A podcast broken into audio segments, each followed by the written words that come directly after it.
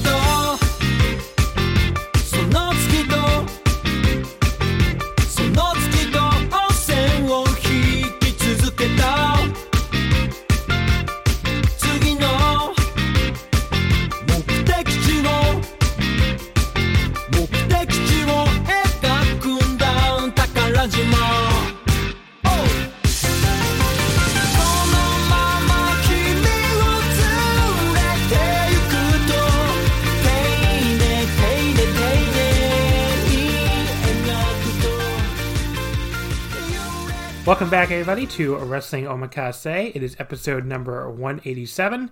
Uh, this week, it's time to start our annual year in review series. Uh, the series this year will be a little more condensed since we're starting uh, quite a bit later than we usually do. But we'll be doing two episodes here on the free feed.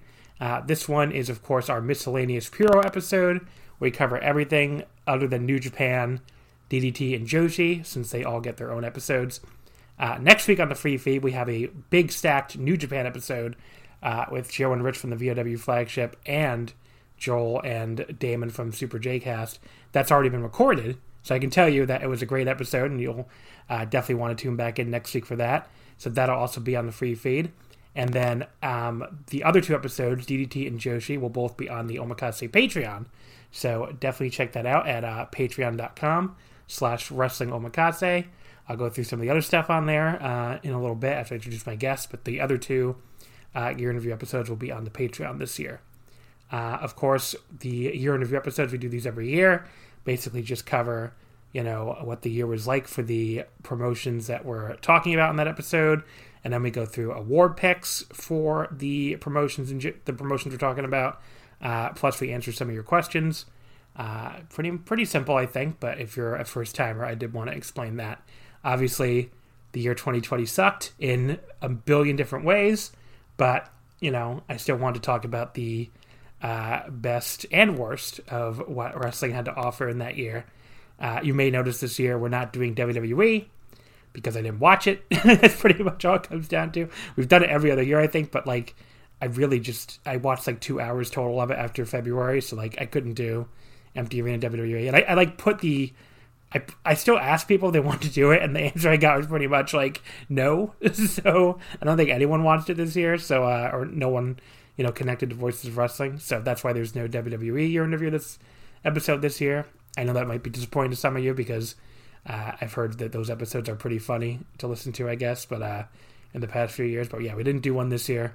Uh, there's also no AEW slash ROH episode like there was last year.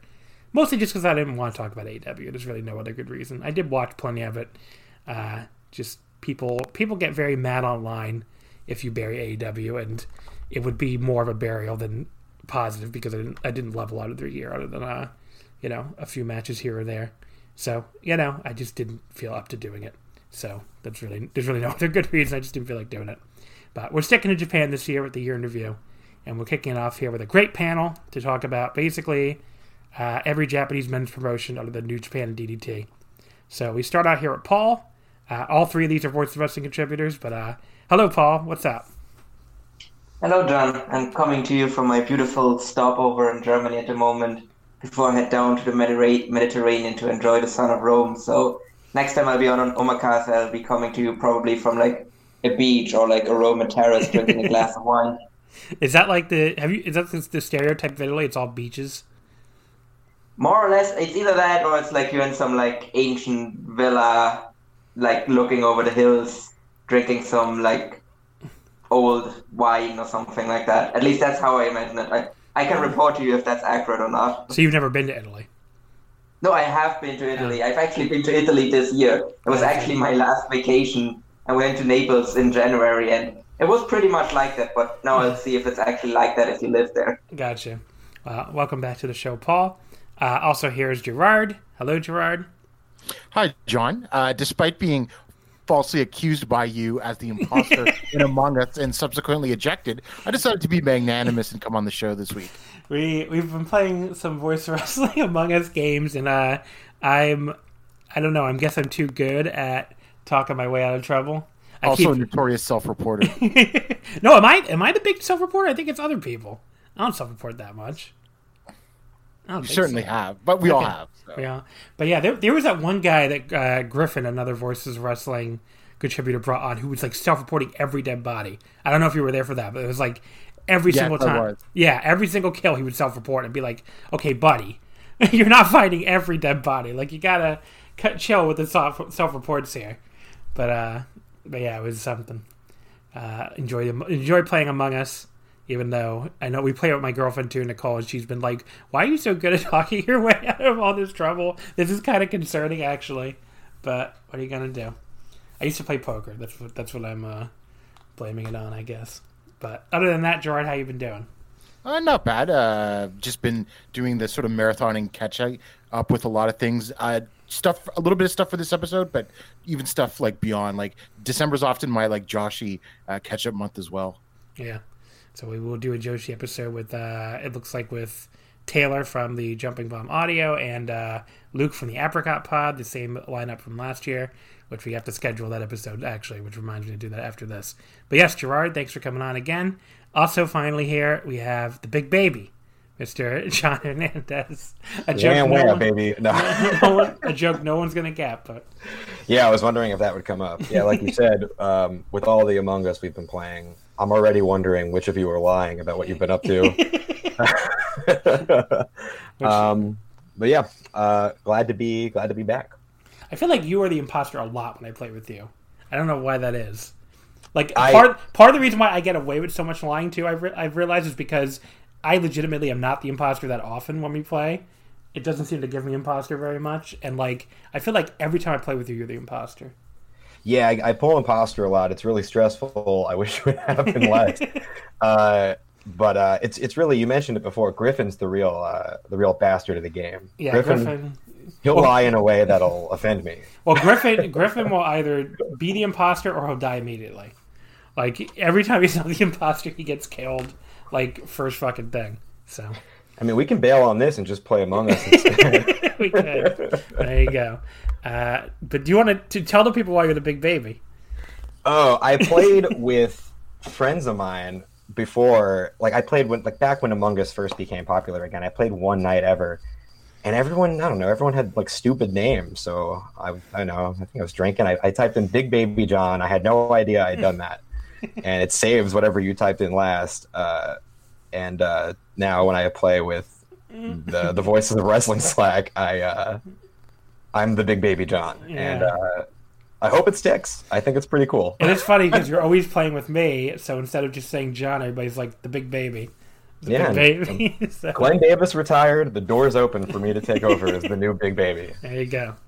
All right, so uh, we are here to talk about, like I said, mostly, I think mostly three promotions. I think mostly Noah, All Japan, and Big Japan. But we'll touch on Zero One. Uh, we'll touch on Dragon Gate. There's a very great dedicated Dragon Gate podcast on this network, so I didn't want to step on their toes too much. With the other promotions, obviously, uh, do not have a dedicated podcast anymore since Burning Spirits uh, went away many years ago now. But yeah, that's mainly what we'll be covering today. Uh, before we get into that, I just need to plug again the Wrestling Omakase Patreon. So right now you can sign up for five dollars at patreon.com slash wrestling omakase. uh, some of the stuff that's been going on there this month. I've been doing my series covering every Tokyo Dome main event in chronological order, uh, not just New Japan, not just Wrestle Kingdom, or not just one four, I guess I should say, but every single Dome main event is what we're going through. We're doing about two a week, so uh, we've gotten through 89 and 90 since we started. Uh, I think we'll, we're gonna I'm gonna keep going all the way through January. So like not just after, like even after Wrestle Kingdom. So so I think we're gonna get up through. I think I calculated like to 95 probably before we put a pause on it and resume it next year. But yeah, I mean it's been a lot of interesting stuff. Um, you know, we did an episode on the UWF uh, Tokyo Dome show, which was really interesting because I got to go into the really convoluted history of the uh, newborn UWF, as it's called, the second UWF, and uh, the first UWF, and the 10,000 offshoots that came out of the UWF, and how they all ended up being way more influential, you know, even than they look at first, like, because they all spawned, like, you know, six different things. I mean, I totally forgot until I researched that, that, like, Battle Arts came out of one of the UWF uh, spinoffs, I guess you would say. It was really, really something. But yeah, I mean, there's all you know. I think most people know that Pride came from one of them, and you know, Pancrase and like all the MMA stuff came from these Japanese wrestling promotions. So it's very interesting. Um, but yeah, I mean, that was just one example. We did the, a couple of Inoki matches. Uh, Inoki against this giant Georgian judoka from the Soviet Union was the first ever Tokyo Dome main event. That was really interesting. Uh, we did Stan Hansen versus Hulk Hogan from the Wrestling Summit, the show that was like a giant meltdown. So if you want to hear me talk all about this stuff, and then uh, coming up this coming week, we'll be doing Ric Flair and Tatsumi Fujinami, which is the next one coming up on the uh, Starcade in Tokyo Dome, the original one from '91. Uh, so you know, tons of stuff coming up with that, and we'll, we'll be getting to the SWS, which I, uh, the Super World of Sport, the uh, Eyeglass Bureau or Money Money Pro Wrestling, whatever you want to call it. That'll be really fun to talk about. So yeah, that's all on the Patreon. That's the main series that we're doing right now. But obviously, like I said, we'll be doing the DDT and Joshi here in review episodes. Um, you can vote in the patron awards right now if you're a patron. Uh, you know, we do the Omakase year end awards every year with the guests, but this year I'm doing a Patreon version too. So uh, Omakase patrons can vote and gotten some great and really interesting results so far. And, you know, that'll continue up until uh, you can vote up till January 1st. So you still got some time if you want to sign up and get your votes in and we'll go over that when we do the year-end award episodes. I'll cover the uh, the guest awards and the patron awards, so it should be a lot of fun. So yeah, all that stuff only five dollars. Uh, Patreon.com slash Wrestling Omakase. Um, and we'll be doing some kind of Wrestle Kingdom coverage exclusively on the Patreon, like probably a. Uh, I don't know if it's going to be exclusive coverage. Uh, probably, well, the definitely the YouTube will be exclusive if you want to hear live afterwards. We might do an episode too. We might put them together for a free feed episode but I'm thinking of doing some kind of maybe like a call in thing. I haven't really worked it out yet, but there'll be some kind of Patreon exclusive coverage uh, for Wrestle Kingdom this year. So definitely to want to check that out in January. Uh, so again, patreon.com slash wrestling omakase. Okay, let's get into what we're here to talk about, which first of all is Pro Wrestling Noah will be the first topic we cover. Uh, I think Noah's year, I would say critically acclaimed for sure. I mean, this was a year where it seemed like more and more people really jumped into Noah. Um, you know, I think they had a good 2019, but they definitely seemed to, uh, you know, reach even more people and really, uh, you know, become more of a darling this year than even they did last year. You know, really, I, think when we, we, talked a lot about this during the New Japan episode that uh, you guys haven't heard yet that, uh, you know, I've already recorded, but, you know, the New Japan maybe not giving some people what they wanted this year with the main event specifically probably did um, you know help Noah a lot and help people kind of find Noah. So I guess Gerard, I'll start with you. What do you think of Noah's year on on like the whole? And do you think my uh, my little thing there about New Japan and Noah is kind of correct, or is it wrong, or what do you think? Uh, I'll start off by saying I think you are correct about your analysis of sort of uh, the international fans outside of Japan uh, picking up on Noah this year compared to New Japan. I will say that uh, Noah is my promotion of the year, and I thought that its highs were so high that it um, totally made up for some of the crap that did happen, particularly around the Fujita match and other empty arena shows like the Tag League. And the and all of the ongoing junior shenanigans which are continuing that also happened on the last show like a day ago but just the highs i thought the n1 the n1 did not peak as high match wise as the g1 i think overall but i enjoyed the sort of stories being told in the n1 more than the stories being told in the in the G1. So um, I think that was a big factor in why I went with Noah being promotion of the year. I mean, there's a lot of things I could nitpick, but just there was no sort of hesitation when I said this is my promotion of the year. Yeah, to me, it's the N1 was definitely for sure the second best tournament. I think of the three. Like I, I still enjoy the G1 more, but the N1 was a very good tournament, with some really uh, outstanding matches, and I thought a really, really outstanding final, but I seem to be higher on the final than a lot of people even. Um, whereas the G1, you know, I had more, you know, more matches with higher ratings and stuff. So I did, I did think it was a better tournament overall, but it probably also helped that the, you know, the N1 just wasn't nearly as long, uh, you know, as the G1, which just made it a much easier tournament for people to watch and keep up with. Uh, Paul, do you have any thoughts, I guess, on Noah's year as a whole, and you know, where where do, do you think the New Japan stuff affected it as well, with people finding it in the West? Uh, yeah, I think that definitely has been effective because I think Noah really kind of started to explode kind of around N1 time when like New Japan kind of had come back and people were kind of a bit turned off by the evil stuff.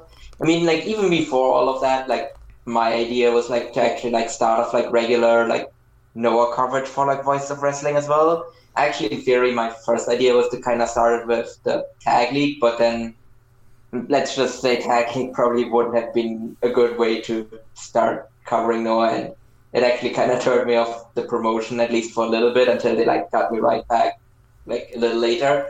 Um, but yeah, I think like the N1 was tremendous, and like to me, obviously, like the, the G1 had a lot more great matches, kind of volume wise, simply because there were more people in there. And the average talent level in New Japan is higher than in Noah. But I also enjoyed the N1 a lot more than I did the G1 overall, simply because I felt it was a much more compact tournament, which I think really helped my enjoyment of the tournament as well. And then obviously, like the top of the card stuff in Noah was just so tremendous that, like, I think it's undeniable that it was like one of the top promotions in Japan and the world in 2020. Uh, John, anything to add on this topic?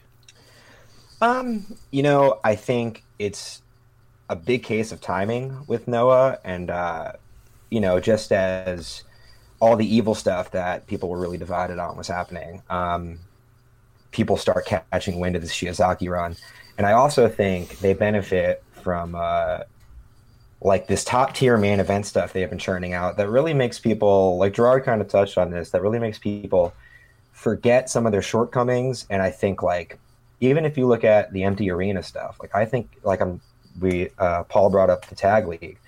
It's a great example that I think the empty arena stuff they did was pretty dreadful for the most part. But when you look back at their empty arena part of the year you're just going to think of Shiozaki and Fujita and to a lot of people that's a positive. Not everybody. But um, yeah i don't know. I think uh, big case of timing i think sometimes we overblow just how good noah's been below the main event. But uh, i have enjoyed noah a great deal i agree and i'm glad you brought that up because i think this this topic came up a little bit during the new japan one too which i, I shouldn't keep saying uh, stuff that came up on an episode people haven't heard yet but basically what we were saying on that episode was you know even if you're not enjoying the main events in New Japan, the overall quality of the roster and the quality of the undercards, uh, you know, keep you interested and keep the promotion. You know, I think still the best promotion in 2020 was New Japan.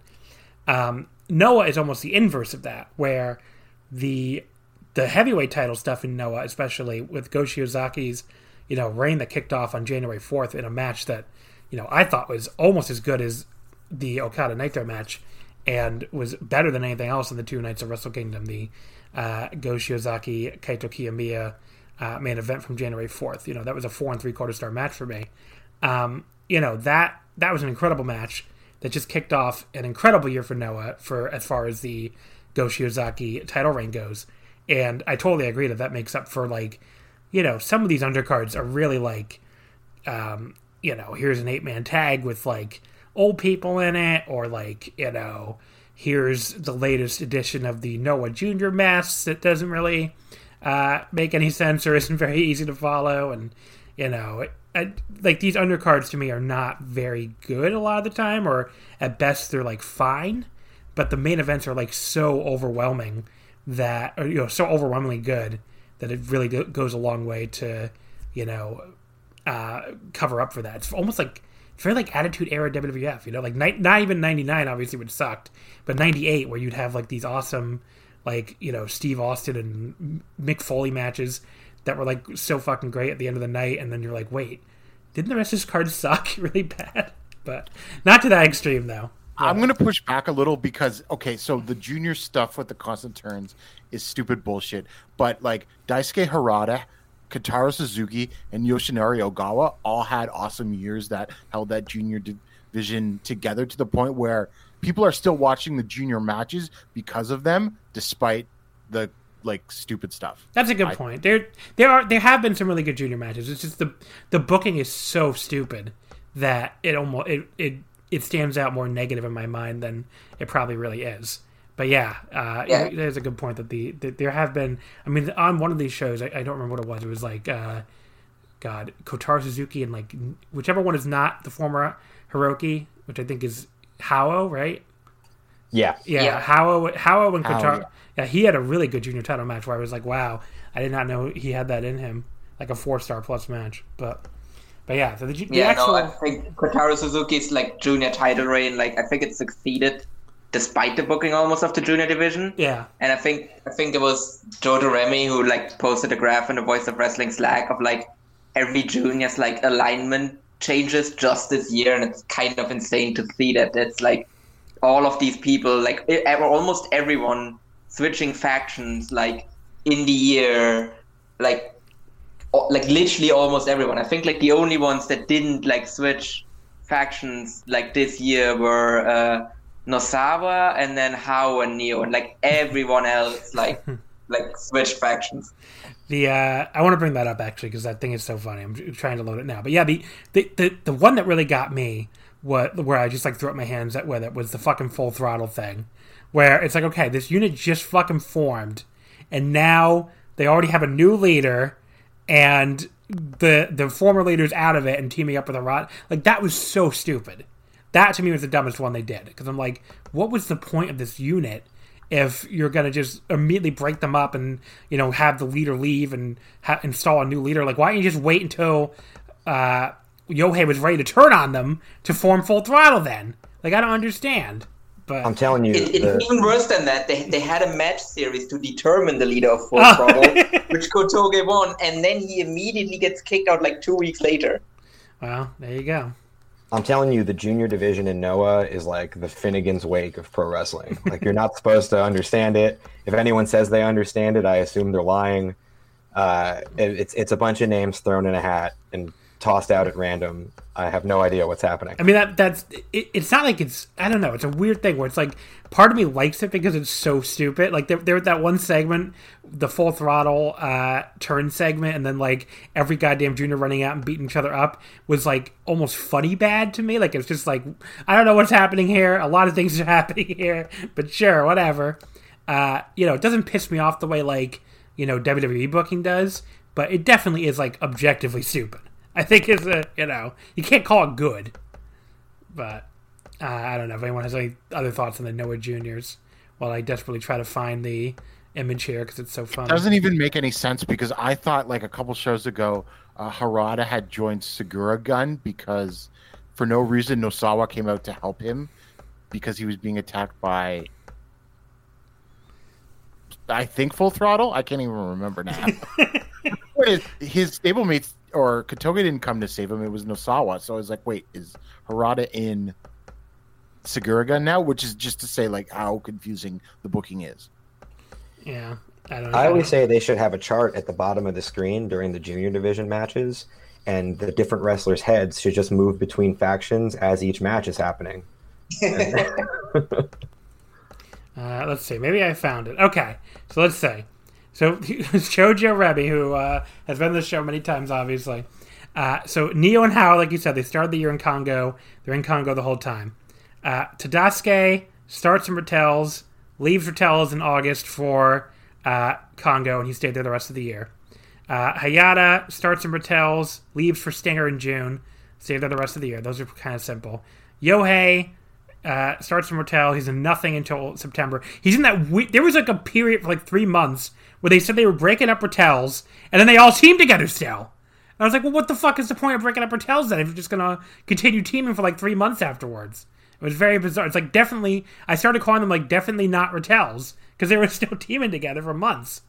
Uh, but yeah, so then then Yohei joins Full Throttle, and then Harada goes back to Momo no Seishun, uh, you know, to re- reforms the team with Kotoge in September. Kotoge though starts the year in Stinger, leaves for Full Throttle in May, then goes back to form uh, the Momo no Seishun tag with Harada in September. So he made three turns in the calendar year.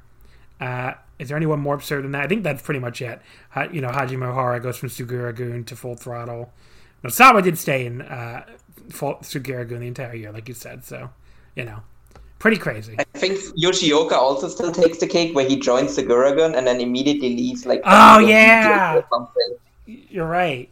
Yeah, he starts in Sugiura-gun for. That's so tiny, I didn't even see it here. Yes, a tiny little orange block from April to May, and then he joins Full Throttle. So uh, it's quite the quite the division. I think Kotaro Suzuki is in three different factions in one match on this uh on the um the show with uh Go and Sugiura. like the at the end of the match, like three turns happen all at once that all happen around Suzuki, I think. Okay. Well, oh yeah, because he starts out right because he gets turned on by Full Throttle. Did, what else did he do other than form, reform the team? Now? He's with he's with uh uh what's his name? Yu Susumu, um who's under the mask. Um, Ah, I see. and then he gets turned on there, and then Nosawa does some stuff after and ends up picking him up. I, again, if I told you I knew what was happening, I'd be lying. But yeah, so the junior division very confusing. Uh, but the Go Shiozaki title reign, I think we can all agree, was quite awesome. Um, just you know, really, really great stuff from him all year long. Uh, definitely a wrestler of the year contender, and you, he got recognized by Tokyo Sports, even though they're, not going to give the wrestler of the year to a Noah guy at this stage, which is you know Noah's anyone expecting that. 'Cause, I did see some people mad, and I was like, really, you should have known better than to expect a Noah guy to win Tokyo Sports MVP in 2020. It's just the promotion is not big enough. It's not going to sell. Whatever you think of him versus Naito, uh, you know, th- it's not going to sell enough newspapers for them, so they're not they're not going to do that. But you know, he got the most outstanding, which is basically the Tokyo Sports like runner up, or like the you know this is who we give it to if you were giving it to someone in New Japan award. So definitely well recognized, I think. And I think most people, you know, who follow Noah would tell you that he had a pretty incredible title reign. Um, you know, I I did think I mean, the most critical I can be, I guess, is I thought the, the those last two matches he had were maybe a little overrated. Um, you know, I went four and a half on the Nakajima match and only four and a quarter on the Sugiura match, and you know those that seems to be lower than most people. Um, but I did watch them weeks later and already spoiled, so it's always you know it's always hard to tell. Almost a month later, in the in case of the Nakajima match, uh, so it's always hard to tell if maybe I would have liked them more in real time. But yeah, anyone, I guess Gerard, do you, what what thoughts do you have on Go Shiozaki's year? Uh, he's my MVP, despite the fact that I voted for Fujita versus Go as worst match of the year. That's how much I love the rest of his reign. Uh, yeah, I mean it was really really good. What about the what about his empty arena stuff? Because other than the Fujita match, because he did have a few defenses empty arena, right? With like uh, Uh, he won against uh, Akitoshi Saito, right. Which was okay. I mean, it wasn't offensive or anything, even though Saito Saito is pretty uh, washed up at this point. Yeah. It was fine. Uh, John, any more any other thoughts on Go Shiozaki's year? Um, Shiozaki's not my top in ring guy in Noah this year, but I think you got to give. I love that title reign, even when I don't like the matches. Uh, I think like the approach they took with him in the empty arena to have the Saito match and that Fujita match was like super interesting, even if I never want to see those matches again. And I think like as a whole, he's what ended up drawing people in. Uh, so I, I have Nakajima above him as far as like a match by match thing. but um, you can't. I can't give that reign enough credit. Like I won't. I'm to think about that title reign for a while. Paul, what do you think about Go Shiozaki's year? Yeah, I think it was tremendous. I think he's finally fulfilling the promise that like people saw of him when he started off his career. Like this is finally like the guy that like everyone thought Go Shiozaki could be. So it's like I'm happy to see that he like finally puts it all together. And I think what I find interesting is like obviously had like a really good like late surge as well and everything. I, I reveal reveal later whether or not he was my wrestler of the year or not, but he's definitely a good candidate for it. Uh, but I, what I actually found interesting about the Fujita versus Go match, like I'm not a huge fan of it either, but I also went in spoiled, and I can kind of see where like people that watched it live that weren't expecting what happened at the start of the match probably liked it a lot more than people that did know that. But what I found really interesting is that, like, at least according to Hisame, who runs the uh, the Noah English Twitter account, uh, she said that the Go Fujita match only came in one vote behind uh, Naito and Okada in the Tokyo Sports Award. Wow! Like, I don't know, like, how, like, because there's a lot of kayfabe with those awards, but that's really interesting. Like, if that's true, like that that match almost beat Naito Okada. Like that shows me that that match also found a lot of fans like in Japan as well. Yeah, that's pretty crazy. I mean, I I was one of the people that really loved that match, but I and I totally agree with you that um, if you if you were like I was watching it live, uh, famously I think I've told the story a few times, but that was actually like when I had COVID nineteen, and you know it, I was like just starting to recover from like my most serious portion of the illness. So like I'm sitting on my bed, uh, you know, sweating obviously because you know you're sweating out the illness and just like feeling like crap, but slowly starting to feel better. And that match and everything that happened, you know, it when I think about it, it feels like a fever dream, like quite literally because I know I had a fever, and you know, sitting through it and like watching these two uh, guys stare at each other. It's like one of these memories, and like watching Twitter react to it and everything. Uh, you know, it's one of these memories that, that I'll remember for probably for the rest of my life because it was just such a bizarre moment. Such a, and it, it, helps. I really thought the match once he started wrestling was awesome. I mean, if they had just stared at each other for a half hour and then done nothing, it would have been you know much worse. I think, but you know, um, just living through that, I think, and not knowing it was going to happen and not knowing how long it was going to go on for as you're watching it, I think is a huge part of that. Even if you weren't like sweating out a novel virus at the time, like I was. But uh, yeah, I just wanted to say that match live, like I can't objectively, I don't think I liked the match, but as an, ex- I can't say I.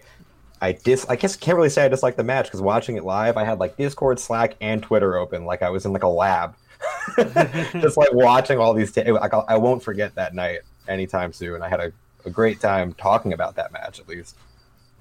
Uh, but yeah, so the, the, other thing I want to mention Go, I mean, in my head, I feel like I think he's older than he is because he's been, you know, sort of on top for so long. I mean, he was, you know, basically earmarked as a future star in Noah, like towards the end of the peak period of Noah. Like, you know, he de- he debuted in uh you know, God, what was it, 2004? So you're talking about like, you know, still right in the middle of the, the peak of Noah. But I think of him as being older than he is. He's, he's 38 years old, which isn't young, but he's the exact same age as Naito, which, uh, you know, I definitely don't think of uh, the two of them. Like in my head, they're not the same age, but I mean, they're both, you know, both the major champions in Japan this year. They're both the same age, even though to me, Go feels older for whatever reason. So he's a guy that, like, you know, maybe he was a very late bloomer, I guess, because like you guys were saying, uh, he never quite grew into the ace role in, in prior attempts in Noah or All Japan. Um, but you know, this year he really came into his own, and hopefully he'll be able to keep wrestling at a very high level. Because I mean, man, that's a if we're going to talk about All Japan in a sec here, and the big advantage Noah has on All Japan right now is you know, well, they have a bunch actually when it comes to like financial power and all that, but like Noah has multiple guys that feel like they can be the guy. Like whereas all, all, Japan obviously only really has Kento. So it is a it is a big help to Noah. Like they have Go and Kaito and then the older generation with like Sugiura. So it's just a just a very much more depth there. I just want to say though with Go, I know some people kind of see him as a late bloomer and I suppose there's a certain level of that, but the guy got dealt a shitty hand and bad timing because he wins the GHC title for the first time. Uh, what a f- couple weeks after Misawa died because Yeah. they panicked and and Akiyama had to vacate the title due to injury, and so they put it on him and everything like that. So I wouldn't book it. I wouldn't chalk all of everything up to like go not putting it together until now. I is sort of bad, some bad luck on his. Uh, No, that's definitely fair. And I thought his booking has been terrible for the last decade. I mean, what the he had that one match in All Japan where he won the Triple Crown from I think Joe Doering, right? yeah, awesome match. yeah, and that was an awesome match. And I thought like, oh, here we go. But it just I don't know. He lost the title. Uh, what to fucking I think to Akebono or somebody pretty quickly, and it was just like, um, you know, I don't know. It's just a very, it was a very bizarre. I'm actually looking up who it was because I'm because I'm curious now. Um, yeah, he did lose to Akebono. There you go. Uh, but yeah, this is like it, it was a very very bizarre um, you know title reign. Like what you you have him beat Doering in January and feel like you're going to be the big big star, and then May you have him lose to Akebono. It's just you know it was just not a not a good title reign at all. And like you know that title reign back in uh, I think was 2014. You know definitely. Oh no, 2015. I'm sorry you know, definitely was not uh, helpful to him at all. And he just never, you know, after that, he went back to Noah, and, you know, it just took them a while, I guess, to get comfortable with him as a top guy again after, you know, he had left the company. So, yeah, I, think, I do think a lot of it isn't, you know, like you said, is uh, kind of out of his hands. Uh, any, oh, sorry, go ahead, Paul. No, it's actually sorry. I think you were gonna ask if we have anything else for Noah. Yeah, exactly. Yeah.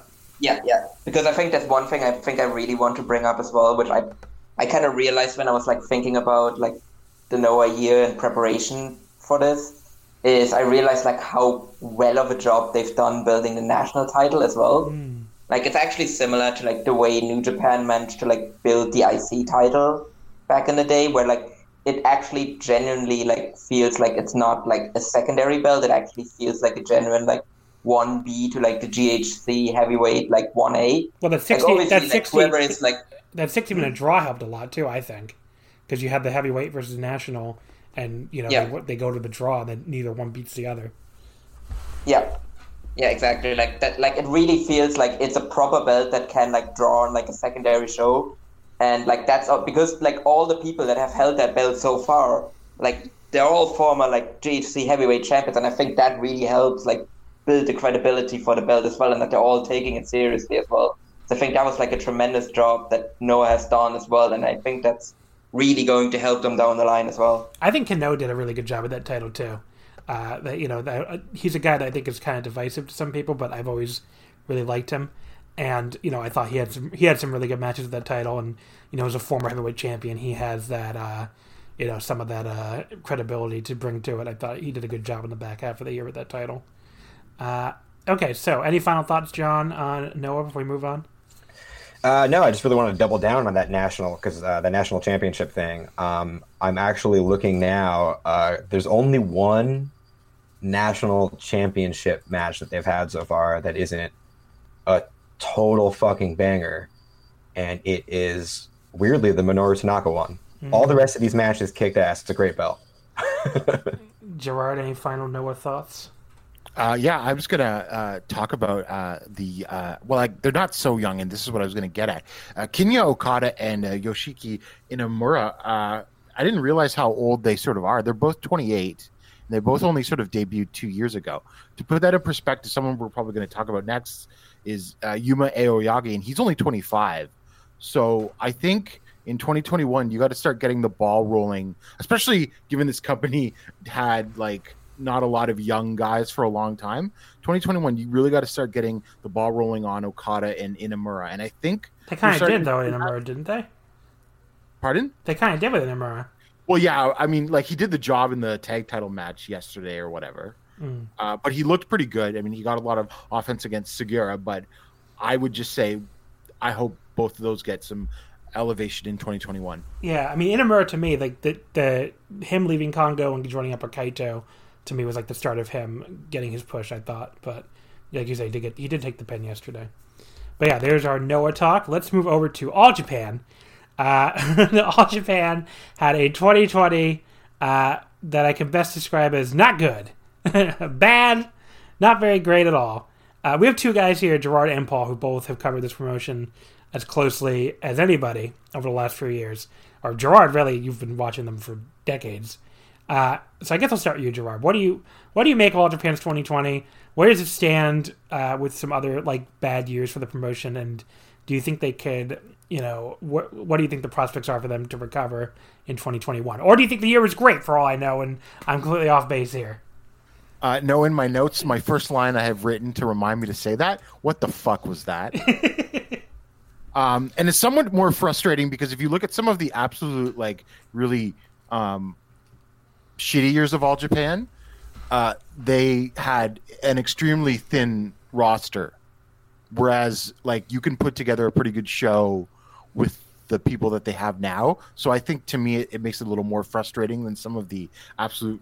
And I would say even though, and like uh, 2001 sort of sands the Muto and New Japan invasion stuff, and even 2002 when Muto takes over, um, those aren't very good years. And I would say in ring they were worse than this year, but the rosters were not like all Japan's rosters not super deep, but they were even less deep then and so I think it is more frustrating to see what they could do with what they have now, and they're and they're not. Um, I mean, like it, when it comes to like trying to figure out what exactly is going on backstage in a, a Japanese promotion, no one is ever, I think, 100% correct. You don't have the sort of uh, newsletter coverage that you would being like, who's booking, who's what crappy idea did Bruce Pritchard come up with this week on Raw or something like that, right? So, but obviously, I think most of the idea is Shuji Ishikawa took over, and then now Tajiri is in there, but maybe Shuji still is. And there are certain starts and stops of booking and reversals throughout the whole year. Although I will defend the company, and this is sort of funny. The Ashino versus Suwama Triple Crown match happens on uh, June 30th so I really compartmentalize the year into like the first half and the second half. I will defend the first half, but the second half is when things get really all over the place and a bit of a mess. Uh, well, a, total mess. Yeah, so I mean, the Shuji Ishikawa thing is great to bring up because he, you know, Jun Akiyama steps down, really right the end of the year, right? Is that when Jun stepped down? Like he announced he was going to October to? 2019. Yeah, so he he announced he was going to step down October, but he actually stepped down in January, I think but I don't either way. Um, and obviously they lose Akiyama this year completely, which you know people. I don't know if people saw that coming or not. Gerard, did you think that was going to happen when he stepped down? He went ended up going to DDT. Well, I, I kind of saw it coming when we started getting the rumbles of Akiyama's going to the Performance Center in Orlando. Yeah, because that was what got announced first, and then COVID hit, and then he went to DDT. Yeah. So he ended up going there as like his new thing. I mean, just was not. It was clear he did not want to stay in an All Japan where he didn't have power anymore. So I guess you can't really blame him. But I, you definitely felt his absence. That is for sure. Uh, Paul, I guess for our other major All Japan correspondent, what do you think about All Japan's 2020, and what do you think isn't isn't fixable in 2021? Yeah. So, first of all, let me say that I think the year more or less sucked. Like, All Japan has been like my promotion of the year, like in the past couple years, and I can already tell you it's not going to be the case this year. But let me just play like a, at least like a little bit like devil's advocate for the promotion. Like I think they out of everyone like they were one of the promotions, if not even the promotion, that did the best during the no fans kind of stuff.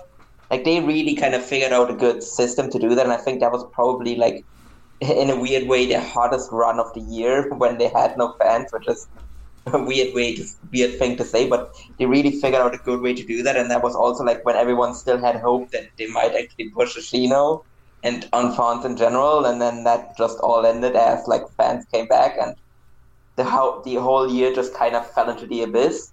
But I don't think it's like all negative. Like I think there's like at least like a little bit of like some there are some bright spots in the promotion as well. Like obviously Carnival was bad, but like the one thing I think that really flies under the radar is that like all Japan's junior division has actually improved a ton this year. Like you had the Susumu reign at the start of the year, which was tremendous, and then you had the uh, like I think Koji Iwamoto has also done pretty well as junior champion so far, and they have a lot of young talent now in that in that division, which is weird because not that long ago was just Ultimo Dragon and Tajiri doing like incredibly boring rolling around on the mat for like 15 minutes, putting everyone to sleep matches.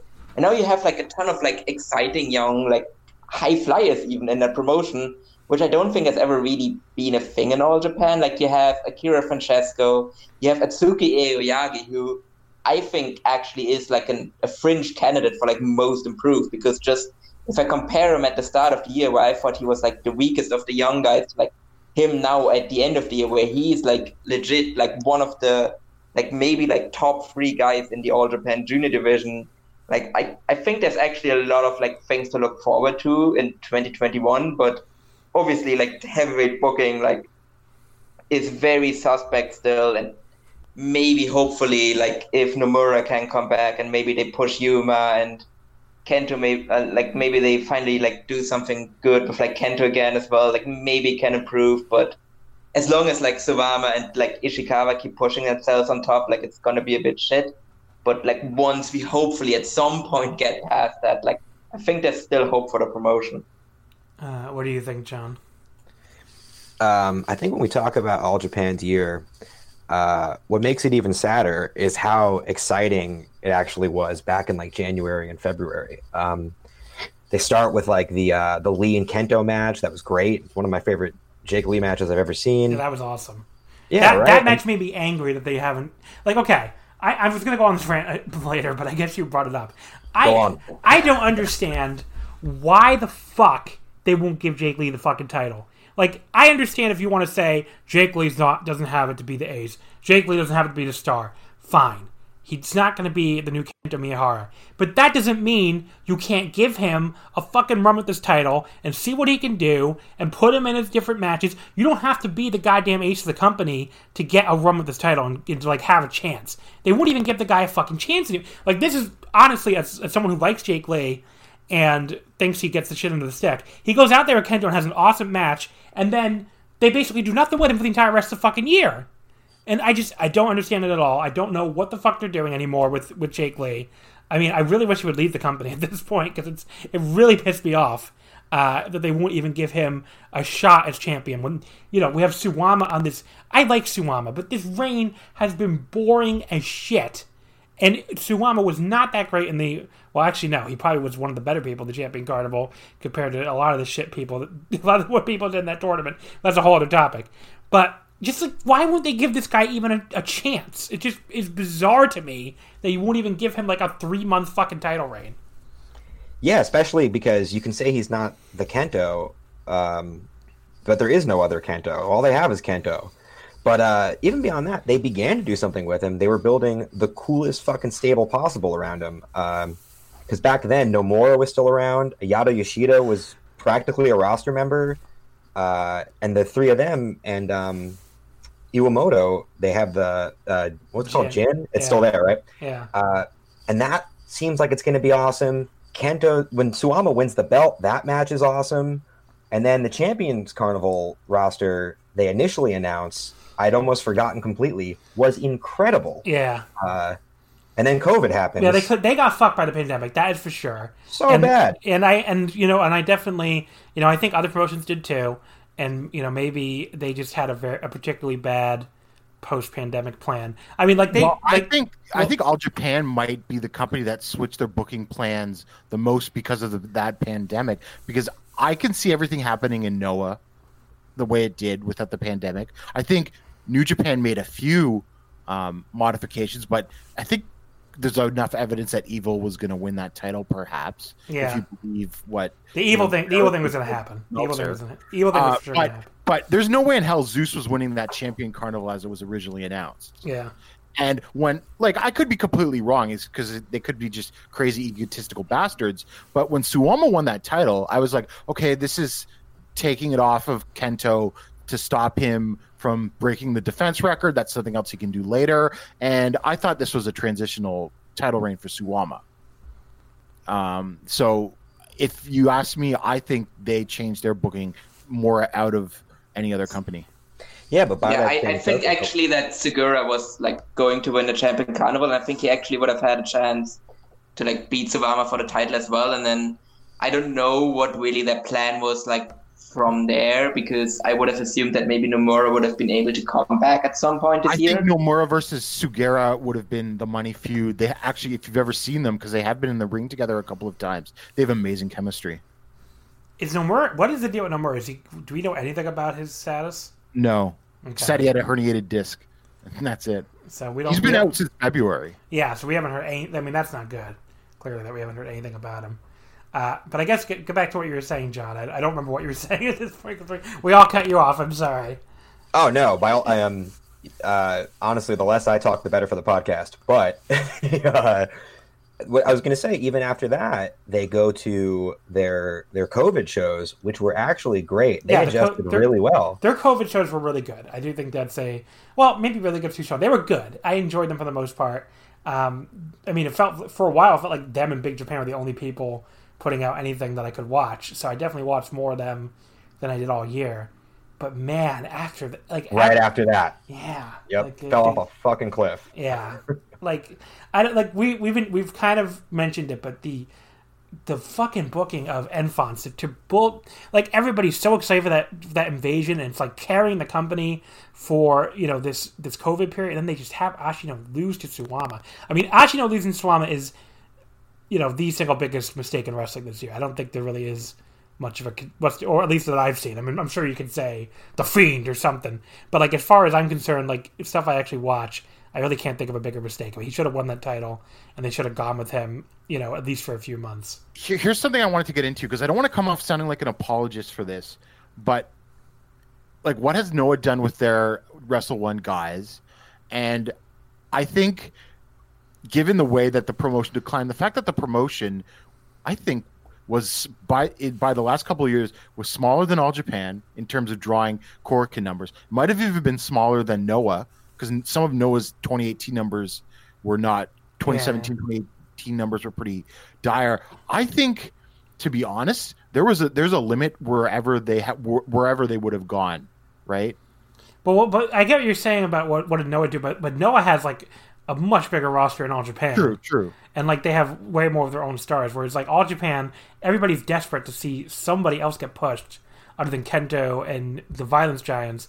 And you know, I think every, I mean, I get I get what you're saying that maybe it just would have been too big of a you know a downgrade to have this guy from this defunct promotion win the title. Uh, you know, so I guess that is the other side of the argument. But I just don't really like. I, I just don't. I, I don't see how it wouldn't have been better than what we got in the back half. Oh, of the season. absolutely. But if nothing else, they should have put the tag titles on Arashi and Ashino right away. Really. Yeah. Uh, Paul, do you have any thoughts, I guess, on the Enfants and the not belting up Ashino thing? I, I kind of get where Gerard is coming from, but to me at least, like, I mean, as I said, like, just try and push him. Like, you have, like, like right now would have been the perfect chance to do it. Like, just have him beat Suwama, and then let's see how his reign goes. Like, you have, like, somewhat limited capacity shows as well, so you don't really have to be afraid. Like, you're gonna sell out anyway. Like, if you don't sell out even under limited capacity with him on top, then it's an easy call to just, like, take the belt off him on like first chance you get and then it was a mistake but then otherwise you can see maybe if you can build him into like a credible star for like your audience because like now they definitely don't have that chance because they beat him like a drum. And to me like Ashino yeah he was in Wrestle 1 but like it wasn't his fault that Wrestle 1 didn't draw. Like the damage was done before he ever got on top of that promotion. And to me like I, I know that sounds weird but like to me he was always like like even when Wrestle One still existed, like I always wanted him to come into All Japan because to me he seemed like the perfect foil for Kento. Like he seemed like the perfect general rival that Kento really needs to like put him over the top. Like he is like as weird as that sounds, but like he to me is like the Kawada to like Kento's Misawa essentially. So I really thought they like they should have tried and they really should have seen like if they can build him into a proper star and now he just isn't and probably never will be. And he's still and he's still only thirty. I mean, like I I don't know. I think like that I don't was think he's damaged goods. I think he could still be heated up okay. if they wanted to do it. But I don't have confidence that will happen. and he's only wrestled for All Japan since Wrestle One One. I just I'm looking at his cage match. And Arashi and Kodama and Doi, I guess, have all been wrestling elsewhere though. Yeah, for whatever reason he's not. Which makes me wonder if they actually signed him. yeah. I don't know. It's very, it's very. The whole thing was very bizarre with with him, to me at least. So it is very, uh very interesting. John, do you have any thoughts on the Enfants and Ashino thing? How they booked him? Um, no, I did think it was funny looking back now how that decision seemed so absurd to everybody that I think all of us were like, "Oh, they're going to run this back in front of fans," and then uh, Shino's going to win the title, and instead he's just a bit player in the background. But really, um, no, I mean it's funny too because I like intentionally kept Wrestle One as a big blind spot of mine. It was one of those promotions where I was like, if I get into this, I'm not going to have any free time. So uh, this outpouring of Wrestle One talent as uh, after they folded has been like largely uh, an introduction to, to a lot of them for me. Not uh, actually, no, I'd watched a bunch of him, but uh, not only is he like he's where else once you knock him down, I have no idea where you go. I like I, all you're doing is juggling it between the old dudes. You've already knocked everyone down unless Kento is going to take it again. So once he went down, I just felt like the whole thing was, was going nowhere. I, I have no idea what they're doing with that title. It is really, really bizarre. I mean, that is for sure. And I just did, it didn't really make any sense to me at all as far as like what they were doing here. Um, so the other thing we should talk about that I guess keeping things negative here, what the fuck was that champion carnival this year? I mean, uh, Gerard, what the hell was that fucking champion carnival? I, I don't even want to talk about it really.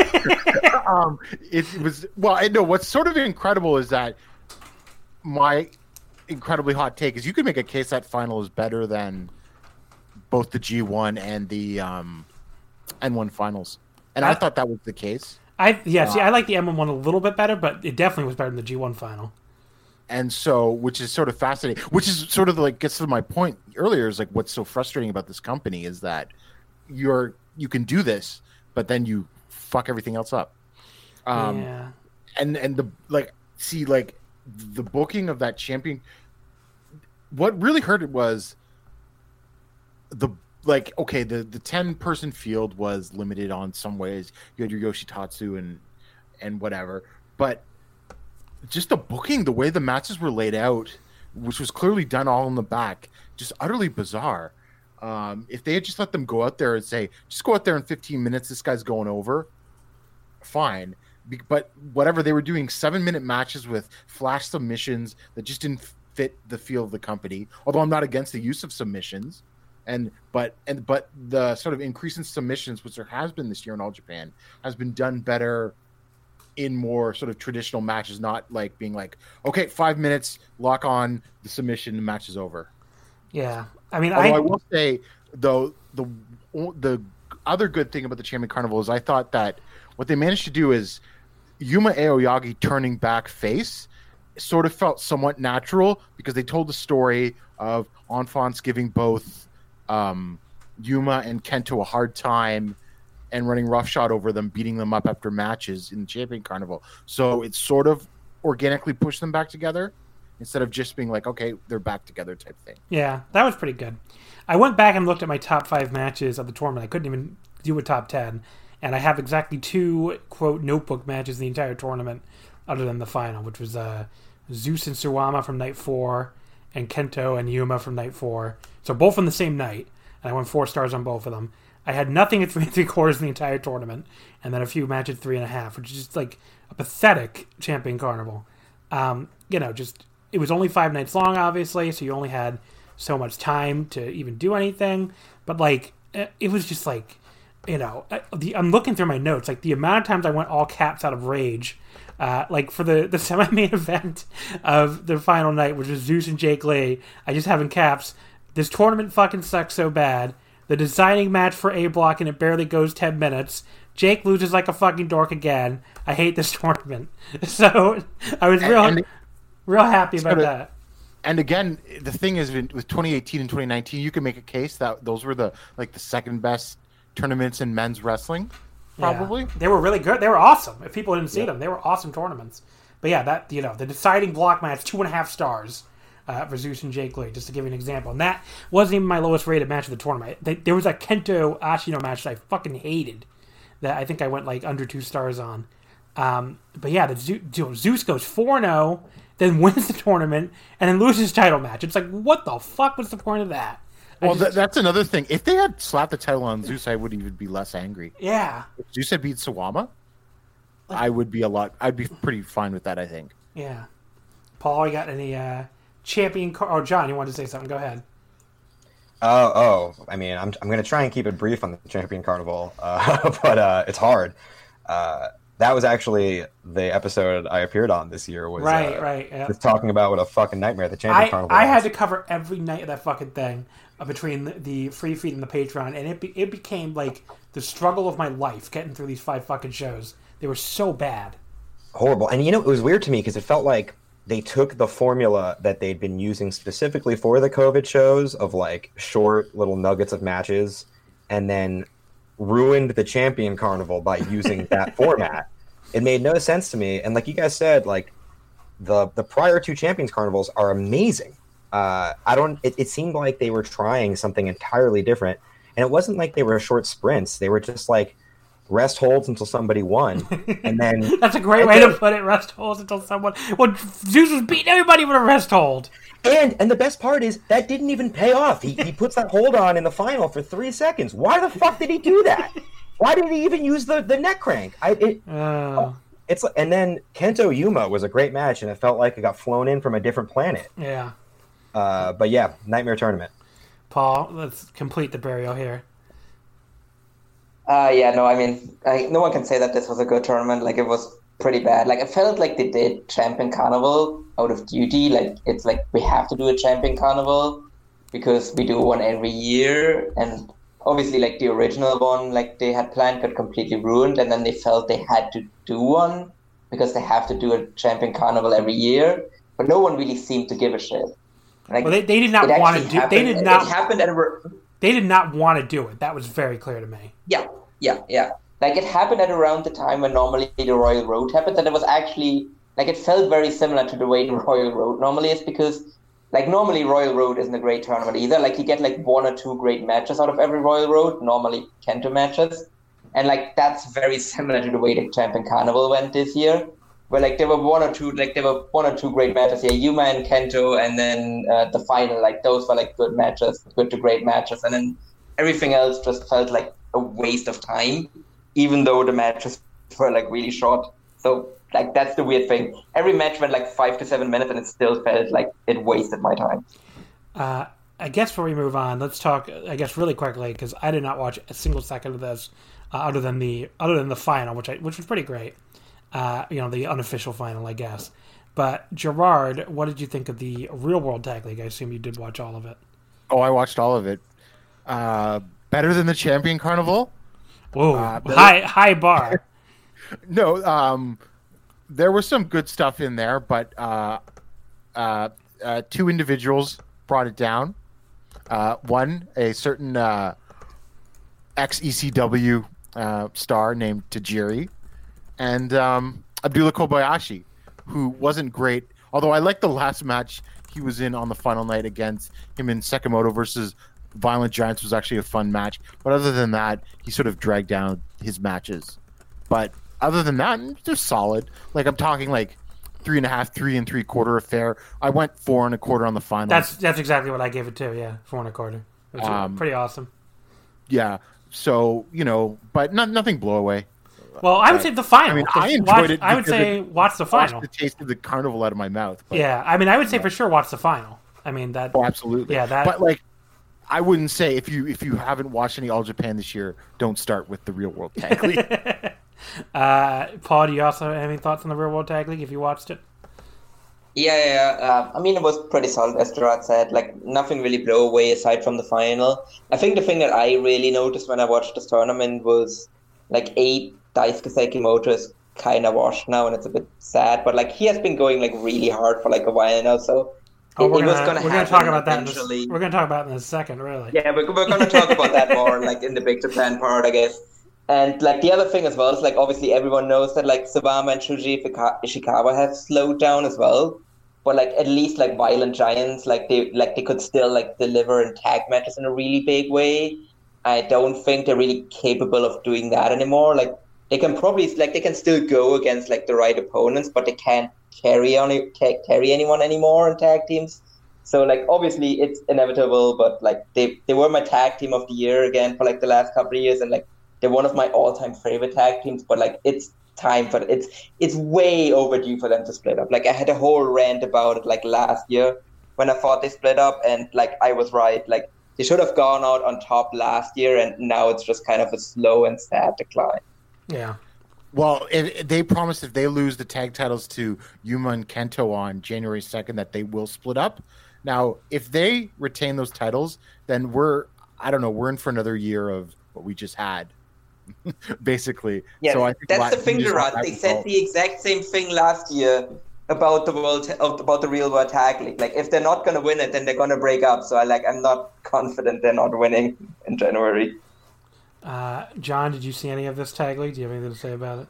Uh, I dropped in for two shows. I uh, I skipped every tag league the world threw at me this year, um, but I did drop in for two shows, and uh, I dropped in for the the the Korakuen sh- the Korakuen show uh, in the middle of the tour, and that ruled actually. Uh, it had um, the Tanaka Tajiri against uh, Yuma and Kento match where Kento gets busted open.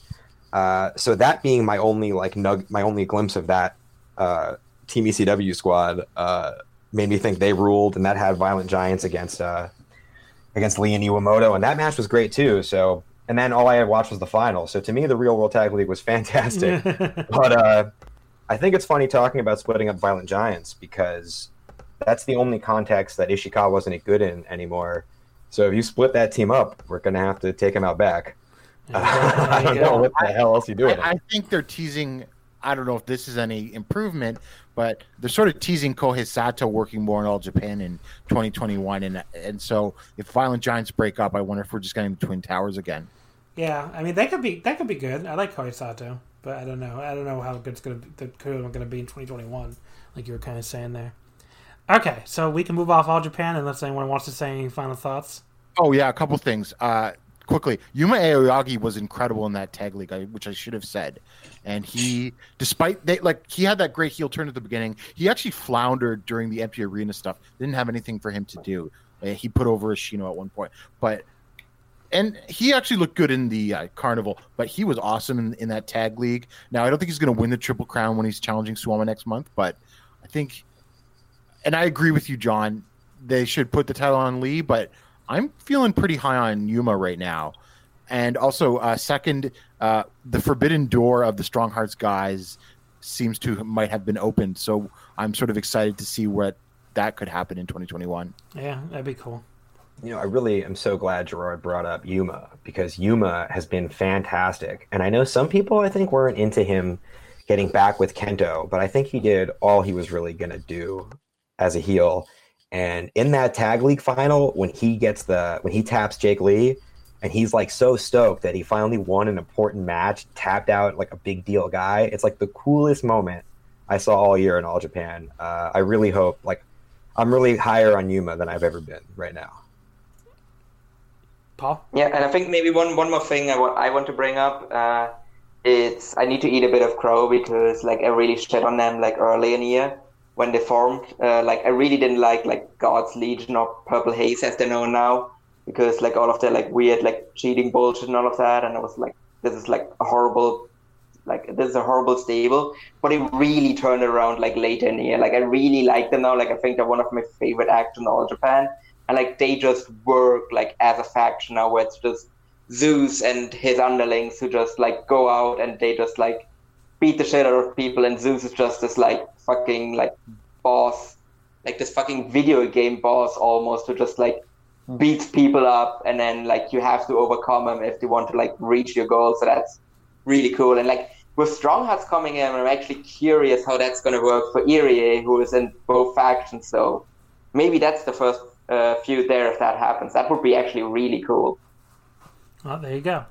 All right, let's move over to. Oh, big... also, oh. sorry, uh, fuck Tajiri. okay. Yeah, uh, fuck Tajiri. I had to get that in. Yeah, okay, fuck Tajiri. I'm with that. There you go. Uh, let's move over to Big Japan. Um, so I didn't see a ton of them this year, especially after the empty arena stuff. So I'll be relying mostly on you guys, I guess. I mean, the empty arena stuff was pretty fun when you know for as far as that could go. Um, you know, for a while they were like they were like the last promotion in Japan running shows with fans for a few, you know, for a little while uh, in March when like everybody else was shutting down. They were like, nope, we keep we're gonna go until somebody makes a stop. And I guess somebody finally did make them stop. Uh, you know, in early April because uh, the last show they ran was the a strong climb show in Hokkaido on April 5th, which is obviously far after most other companies have stopped running shows in front of fans. Um, you know, they came back on the 25th and 26th of April with the two AW Square shows, um, you know, the empty arena, and that had the strong climb final with Daichi Hashimoto, who's already the strong champion, winning the strong climb over Quiet Storm. Um, but yeah, Daichi, you know, for a while people were kind of ironically slash jokingly bringing him up as a wrestler of the year candidate when nothing else was happening. Um, he had an interesting first half of the year for sure. Uh, I don't know what he's done since he lost the title finally, but what did I guess I'll start with you, Gerard. What do you think of uh, Daichi slash Big Japan? I guess I don't I don't know where I'm going with that. What anything I just talked about you want to bring up?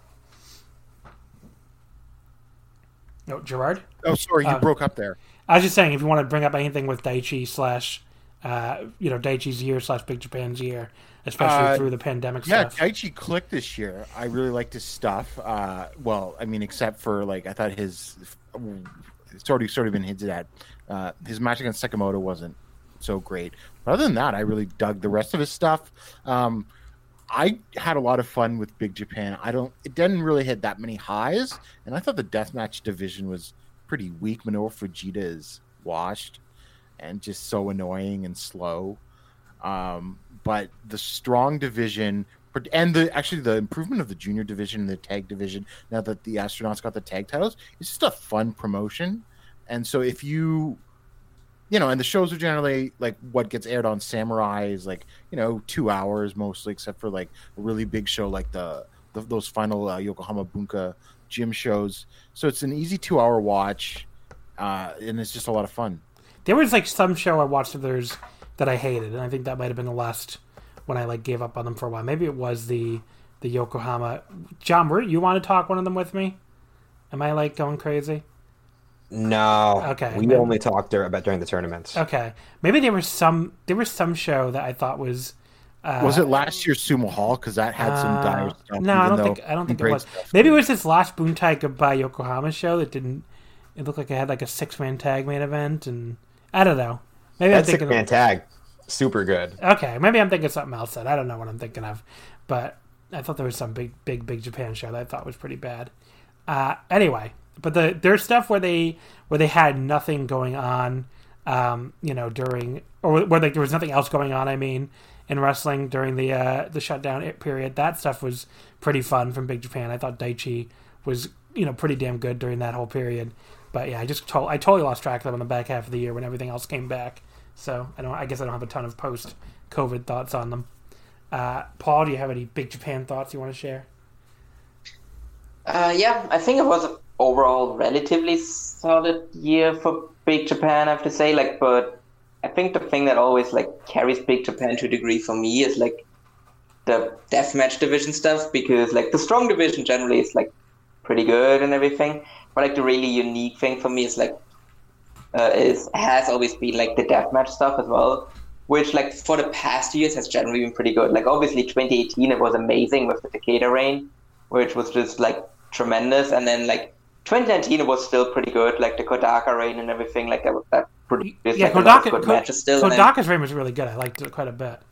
Yeah, yeah, and then but then, like then this year has just been like just like if you just look at like the champions this year, it feels like the deathmatch division from like 15 years ago. Like you had Abdullah, Ito, and Fujita like all getting reigns, and it's just like, do we really like like one of these guys would be like enough for like a year if they get like a gold watch reign or whatever before they retire.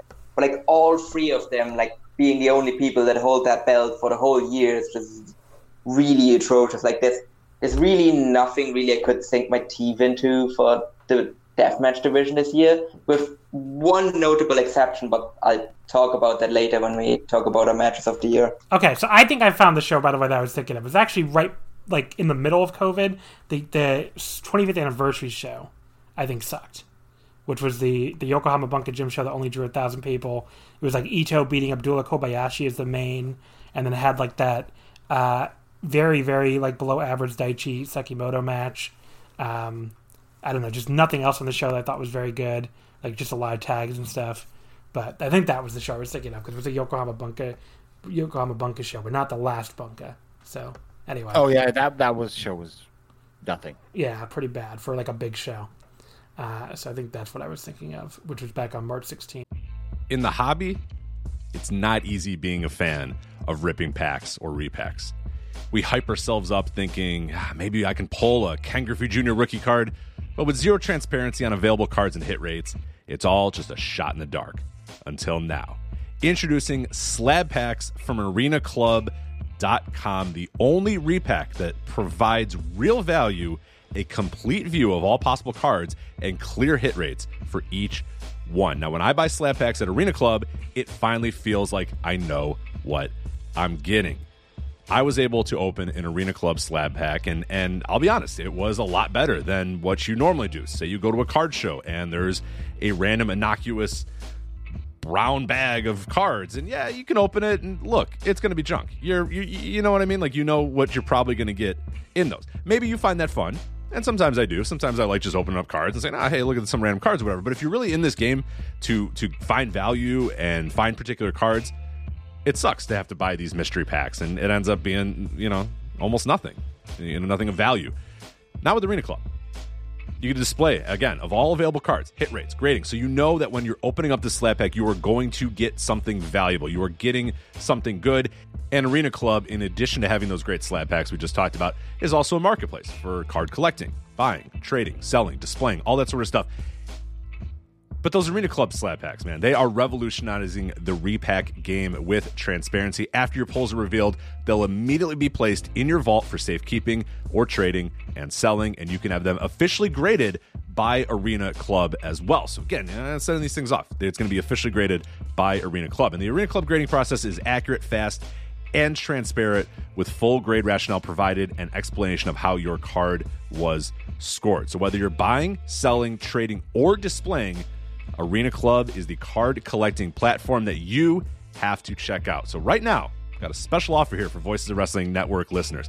You can get 10% off of your first purchase by going to arenaclub.com slash VOWnet. Again, that's arenaclub.com slash VOWnet. Now, that's a crazy offer. That's 10% off a $400 slab pack. $40 off right there. 10% off your first purchase. No matter what that purchase is, 10% off. Again, that's arenaclub.com slash VOWnet, arenaclub.com slash VOWnet for 10% off your first purchase on Arena Club.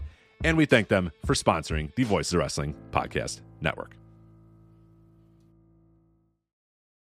Did you know that most vitamin D3 supplements come from sheep's wool? I'm Kat, founder of Ritual we're making traceability the new standard for the supplement industry. When I was pregnant, I couldn't find a multivitamin I could trust, so I created my own. Ours is made traceable, third party tested, and clean label project certified. Oh, and our vitamin D3? It comes from sustainably harvested lichen from England, not sheep. Trace for yourself with 25% off at ritual.com slash podcast. Uh, anyway, uh, John, do you have any big Japan thoughts? Yeah, I thought Big Japan ruled this year. Um, there wasn't a lot of like, uh, you know, like unforgettable, super high end stuff going on, and the deathmatch title is definitely a low point. And but I hope I'm not spoil, uh, spoiling what Paul's going to say later. There was one great aspect of their deathmatch division, and it's there. It was it was uh, the Toshiyuki Sakuda, uh, Yuki Ishikawa team, who not only kicked ass all year uh, but they kept the the no fans uh, shows a, afloat. They were the best part of those shows for sure, and uh, it's a shame that Sakuda's gone because now that deathmatch division is just a total nightmare again. What happened to Sakuda? Uh, I don't know. He bailed. He said he's going to be a free agent. He's still doing freedom stuff, uh. but um, I don't know. But yeah, uh, Daichi's reign all year has been great. Um, I'll talk about him more later. But Yuya Aoki, uh, is one of the best wrestlers of the year in any promotion. Uh, I don't. I, I, hope more people Uh, we'll see him now that he's become a heavyweight. But uh, I don't think any promotion was easier to watch on a show by show basis, except for that terrible anniversary show, than Big Japan. I'm going to try to jump into the one for the new show because I looked at the card for the show today, which I assume hasn't made tape anywhere, and that card looks pretty good. The Death Mania show from Nagoya. Uh, Yeah, I'm Oh, the one from today. Yeah, Like, I don't know if anyone has seen that. Like, I think that it aired. Dragon Gate took up most people's attention, so I don't know if anyone has seen it. Oh, it did air Like, I live. think that has like astronauts. It I did think air yeah, li- I think it was Life on Samurai. Oh. Yeah, so it it probably is gonna like it's probably gonna like float around soon somewhere. And I think that one has astronauts versus Twin Towers on it, Yeah. which like I would assume that like even in their broken down states, like like Twin Towers probably still like have a good match with astronauts because how could they not against like Takuya Nomura and like Abe like those guys definitely could carry those two old guys to like a great match. I actually don't think it airing live. I'm, I'm checking right now. It seems like it airs 12:28. I think, unless it's not. Oh, unless Oh, it's okay. not. Well, it, it said live on Cage Match, but maybe they screwed that up. let me check. Let me just check. Maybe it's not on That's that. not too bad a turnaround for a Big Japan show. Honestly. Yeah, just checking. I'm just looking at their schedule just to be sure. But the the Big Japan schedule page like said, uh, you know, it said 12:28, I think. But anyway, um, the what else was I gonna say? But yeah, that card looks pretty good. You know, it has that the uh, the tag title match, like you said, with Twin Towers. Uh, Okabayashi against Kami, uh, Kamitani. Uh, you know, you know, there's some some decent looking tags on it. So yeah, we'll have to check that out. Uh, but yeah, definitely something maybe we could jump back in with that show. But yeah, it seems like they had a pretty cool year from what you guys are saying, so that's cool. Um, you know, I think for me, like the the deathmatch division has been such a standout.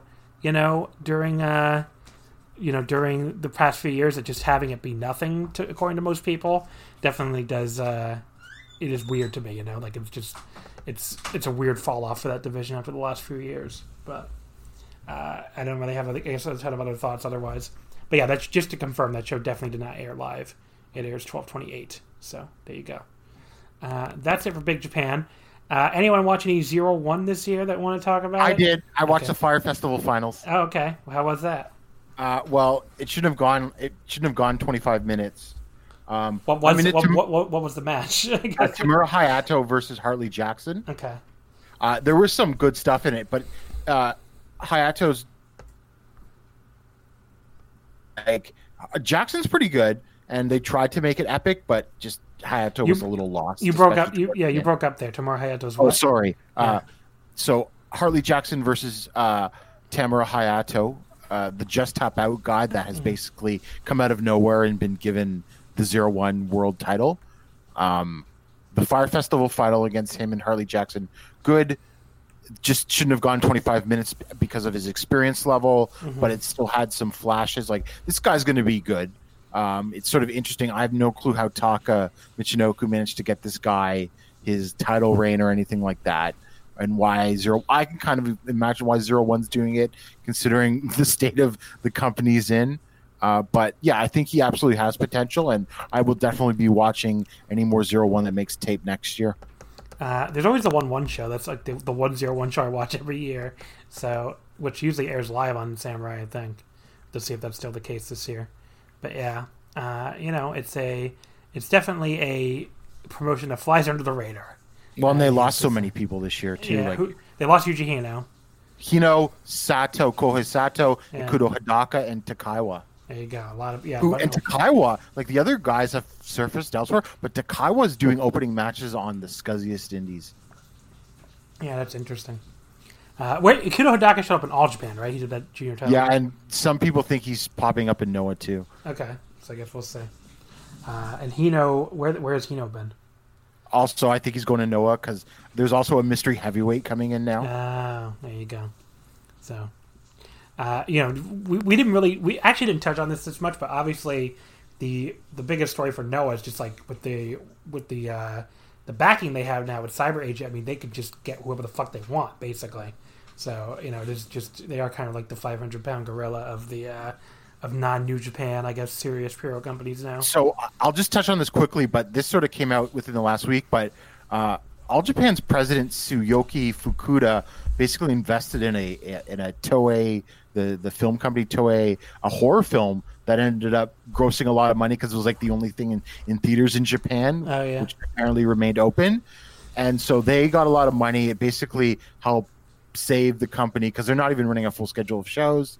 And uh, Fukuda and an unnamed wrestler who I am assuming is Kento Miyahara is appearing in a horror film coming out next year by the same director. Well, there you go. There's all Japan's uh, mainstream connection, I guess. So they're they're you're basically saying they're on slightly better financial backing than people. Yeah, and they're going to continue like doing following this film stuff to get exposure. Yeah, so that's interesting. So the one, the ones I guess you would really have to worry about if you're a fan are like Big Japan Zero One and all those that I guess people are pretty pretty used to worrying about anyway. Well, certain people of certain standing seem to be still willing to finance Zero One. So Uh, but yeah, Big Japan obviously had to crowdfund their bus, so you know. Uh, the last thing we can touch on, I guess, because I, you know that, that happened this year. Uh, Wrestle One ran shows this year, believe it or not. Uh, they ended their year back on April first uh, with the final show at Korakuen. So we did we did a little bit on this much earlier in the year uh, during an, uh, a couple different episodes. But I guess does anyone want to say anything about the end of Wrestle One and what their quarter of a year was like? Uh, it wasn't bad. Uh, Nakajima was a great like asshole champion, like just terrorizing everyone in in Wrestle One. Um, and it was it was Wrestle One. It was like fun undercard, easy watch, two hour shows. Sad to go away, um, but on on one level, I'm kind of surprised it was the only one. Although this was going to happen, COVID or not. Yeah, So- that was pretty clear. I think that COVID didn't really do anything, but had nothing to do with it. So, uh, and no one else wants to talk about Wrestle One or Zero One or anything. No. Uh, no, but I think like yeah, Wrestle One like going away. Like, in, on the one hand, it's sad for like guys to like lose a place they could work at. On the other hand, I think there's definitely a lot of promotions that have benefited from like the influx of like Wrestle One talent. Like, I, I think it, it in on you know, on the one hand, yeah, as I said, like it's one less place for people to work. But on the other hand, I think it's actually somewhat healthy for the scene as well that like at least some promotions go away and then the talent pool becomes a bit wider for the other promotions because there was kind of a bit of a shallow talent pool in a way because everyone kind of had their own promotions and then they all had like one or two main eventers and then like a whole bunch of guff. And now like those guys can kind of go to other promotions and can kind of widen the like top level talent pool in those promotions. But it obviously also depends on like those promotions actually making use of those talents at the top level as well. But like as a whole, I think it actually has helped some promotions that Wrestle One has gone away as sad as it is. There you go. Uh, so the other thing we, we're not talking about here is Dragon Gate, um, mostly because, like I said, the Voice of Wrestling podcast network has a great Dragon Gate podcast, so you can get all your coverage there. Um, but the Dragon Gate stuff will be eligible when we do our top 10 matches and our awards, which we're about to do now. Uh, so just Oh, sorry. Uh, one thing, since we just did talk about Wrestle One, I watched. Uh, well, I watched the debut show of Vamos Star, which is the um, Masayuki Kono and Andy Wu sort of like produce promotion, and then I also watched the show from December 11th last night, actually. And I will say they're not blow away, but they are very solid. Like the the the show from last week had a main event of Koji Doi versus um, Yuji Hino, which was pretty good. So if you were a dedicated Wrestle One watcher, it's worth checking out Vamo Star. Okay, there you go. Yeah, and maybe, maybe one more thing, like I haven't actually seen it yet, but maybe someone else here has. Like, has anyone seen The Great Space War? Because I think that dropped today as well. I just downloaded it. I'm going to watch it after this. No one mentioned Gleat, by the way. Oh, the the great debut show was a lot of fun. I I really liked it. Gleat. Just a fun name to say. But yeah, okay, let's get into the awards and the top 10 matches. Um, but yeah, these, like I said, anything other than New Japan uh, or DDT or Joshi is eligible here. So any men's Japanese wrestling otherwise is eligible. Uh, we'll do the top 10 matches first. So does everybody have a top 10 list? Yep. Okay. Uh, so we'll just go one by one here. So for my 10th place match, I went with the All Japan World Junior Heavyweight title match, uh, Susumu Yokosuka versus Francesco Akira from the All Japan February 11th Korakuen. Um, I had a whole bunch of matches at four and a quarter that, you know, I just kind of picked one here that I really, that I remembered really well. And I remember loving this 11 minute sprint of a match. So you know, this is what I decided to go with. Just a really It fun, ruled. yeah, really fun little junior title match here. I decided to put in tenth place. Paul, what do you have in tenth place? Yeah, as I mentioned earlier, there's one uh, death match that was the exception to the uh, rule of the uh, Big Japan deathmatch division this year, and that's uh, Abdullah Kobayashi uh, versus, versus Toshiyuki Sakuda and uh, and uh, fuck, wait, yeah, not that Ishikawa. So that one was just like a tremendous, like it was probably like my favorite match of the whole no fans era. Like I'm not gonna lie, like I had I struggled really hard getting into any of the no fans matches. So, but that one just like caught me right in, and I think that one actually worked better with no fans, like just like three guys in a dirty warehouse, just hitting each other with shit and just doing crazy spots as well, and including the nastiest spot of the whole year, where Sakuda in the post match was just like leaking blood out of his arm, and he just directs the like blood spurt into his mouth and drinks his own blood. like that was just like like just that spot alone. Like I think warrants the inclusion of the match on my list. Alrighty, Gerard, tenth place. Uh, my 10th place match is uh, Suwama versus uh, Shotaro Ashino for the Triple Crown from June 30th. Uh, I thought this was really great. Uh, we can, uh, I'll bitch about the ending, of course, but just a really awesome performance, especially by Ashino. Uh, Suwama's been hit or miss in singles matches. Uh, he tries sometimes, but they just his age is catching up with him. But I thought Ashino covered up for uh, Suwama's like sort of physical limitations really well here. All right, uh, and John, your tenth place match. Uh, in tenth, I've got uh, Yuya Aoki against Fuminori Abe for the uh, Big Japan Junior Belt, uh, February 11th. You could really take. There's a couple uh, Yuya Aoki defenses you could have just slid into this spot, uh, but this is probably the strongest one. Abe was really great this year. Um, I know some people were talking about this match. I think some people probably saw it, um, but I can't speak highly enough about Yuya Aoki this year. Uh, ninth place, I have from the N1 Victory Block A, Kaito Kiyomiya versus Masaki Mochizuki uh, from the Noah September 18th show at Nagoya Congress Event Hall. Uh, this was the 30 minute draw. It was my favorite block match of the N1 Victory, my favorite match other than the other than the final. Uh, you know, even though I didn't, I didn't really watch any Dragon Gate this year, but Mochizuki was awesome in the N1, uh, and I thought this was like, you know, Kaito was awesome all year as well. I just thought they had a really magical match here. So definitely my favorite N1 match, other than the final. Uh, Paul, your ninth place match. So this is actually my ninth place match as well.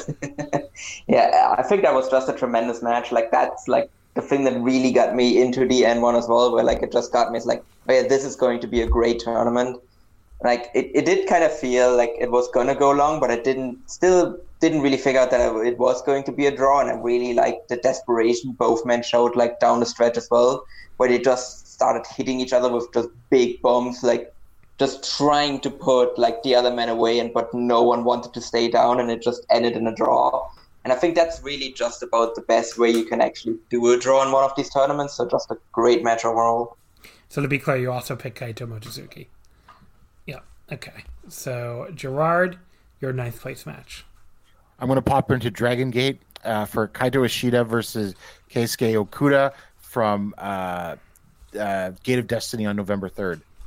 All right. Just, I think a lot of people have been talking about this match. It just, it just ruled, hard hitting, a little different in Dragon Gate. Uh, I'm not going to like say that I don't like Dragon Gate, but it's not necessarily a style that like is my first choice when I'm watching Japanese wrestling. But I thought these guys were so fucking awesome, just like stiffing each other. John, your ninth place match. My ninth place match is uh, Daisuke Harada, Harada against uh, Hajime Ohara on uh, January 30th, the semis of the global, the Junior Global League. Uh, Harada's like day in totality is really a big moment there in the finals. He goes against Dick Togo on the same show, and that's a great match too. But this was my this was my favorite junior match at Noah. One of my favorite junior matches anywhere. Real, real mean match. Uh, my eighth place match, a match that I expect to be much higher in some of your lists: Koshi Ozaki versus Takashi Sugiura for the GHC Heavyweight title uh, from December 6th in Yoyogi. Um, I went four and a quarter on this. I know a lot of people had it at five or you know close to five. I just felt it didn't quite live up to that hype for me. Just dragged a little bit, especially with the 51 minute match time. But uh, still a tremendous match, still an awesome match, but definitely a little lower on it than a lot of other people seem to be. Uh, Paul, what is your eighth place match? Yeah, so my eighth place match is the Real World Tag League quote unquote uh, final. So uh, Jake Lee and Koji Iwamoto versus uh, Yuma Aoyagi and Kento Miyahara.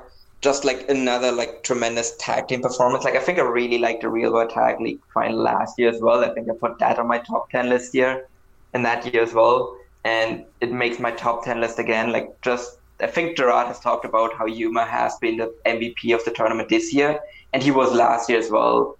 And especially in the final, like it's just like a tremendous performance by him, where he just really shows like he can go in the singles, but I think really his best work so far has been a tag team, and just an overall strong performance by all four men, but especially Yuma Aoyagi. Uh, go ahead, Gerard, your eighth place. Uh, eighth place for me is Astronauts uh, Takuya Nomura and uh, Fuminori Abe versus Strong Hearts, uh, T Hawk and El Lindaman from Big Japan on November 23rd for the uh, Big Japan tag titles. This is an awesome sprint. I think it just went over 14 minutes. Just like, just to like to me, sort of the distillation of this the great year that astronauts have been having, and I think one of the best tag teams in the world. So, uh, to me, that was the one that stood out the most from their reign so far this year. John. Oh, hey, my number eight is uh, Yuji Hino against Kohei Sato on March 1st at the 01 19th anniversary show. Um, I think this is some real uh, top notch bar fight wrestling, some uh, some real goon shit. Uh, liked it a whole lot. I think this is the only zero one match I uh, 01 show I watched all year. So uh, to me, zero one had a fantastic year. uh, seventh place for me, a match is going to get me booed by Gerard. The GHC heavyweight title, Go Shiozaki versus Kazuyuki Fujita, Noah, March 29th, Korakuen Hall. Uh, you know, I already talked about it. It was like a fever dream match, and, you know, I had a fever at the time. So I, I really enjoyed it. Uh, Paul, what's your seventh place match? Yeah, so my seventh place match is uh, Keisuke Okuda versus Kaito Ishida from uh, Pro uh, Wrestling World. Uh, just I like this match slightly more. Like I, I, I kind of wanted to. I didn't want to put both matches on my list, so I had to pick between that one and the Gate of Destiny mod match. And I just liked this one slightly more. Like they're both tremendous matches, and like the feud overall is great. But I just like this one a little bit more, and it's just like overall the chemistry is just off the charts. And this was just like two guys just like completely beating the shit out of each other for 11 minutes, and it was tremendous. it, it is a bit unlike the normal Dragon Gate style, but I think it works really, really well. And I think kind of with the guys that are coming up, we're going to see this a lot more on Dragon Gate going forward, and I'm just very excited that like Okuda and Ishida kind of provide the template of what like Dragon Gate might look like in the future. Because if it's like this match and the other matches that they've had, like that's going to be like a really hot one for the promotion. Gerard, what do you got in seventh? Uh, the Real World Tag League quote unquote finals. Uh, Jake Lee and Koji Iwamoto versus Kento Miyahara and Yuma Aoyagi. Uh, we've already discussed this match a lot. I'll just say, though, I really did love the way that Yuma would troll Jake Lee to get a response out of him. It was great. John, seventh place. Seventh place, I just watched a couple hours ago. It was uh, from today's uh, Dragon Gate Final Gate show.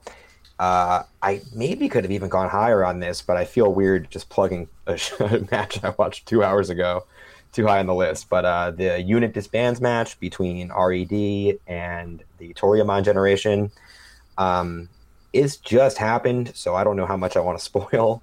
But uh, this thing is like full of wild moments that I can't believe they put together in one match. Um, and really, uh, I'm sure it'll come up again somewhere. But Dragon Gates uh, pushing of all their rookies all at once and turning them all into stars at once really crystallized in this match. Real bold choices made. Incredible match. Uh, sixth place, I went with Kento Miyahara versus Jake Lee for the Triple Crown title, All Japan, January 3rd at Korakuen Hall. Uh, this is my first four and a half star match on the list. Uh, to be honest, it's been this year feels like a hundred years, so I barely remember a match from January 3rd, 2020 at this point, but I definitely loved it at the time. Um, you know, I just, I, I don't remember it at all, but that's why I put it as my lowest rated four and a half star match, and that's where having a spreadsheet comes in handy, I guess, because I probably would not have remembered the match just off the top of my head. But apparently I liked it at the time. That's about all I can say. Paul, what do you have here for uh, sixth place? Yeah, so my sixth place is Go Shiozaki versus Takashi Sugiura. Uh, the match that you already talked about, John. Uh, I also really, really like this match. I also didn't hit as high for me as it might have done for other people as well.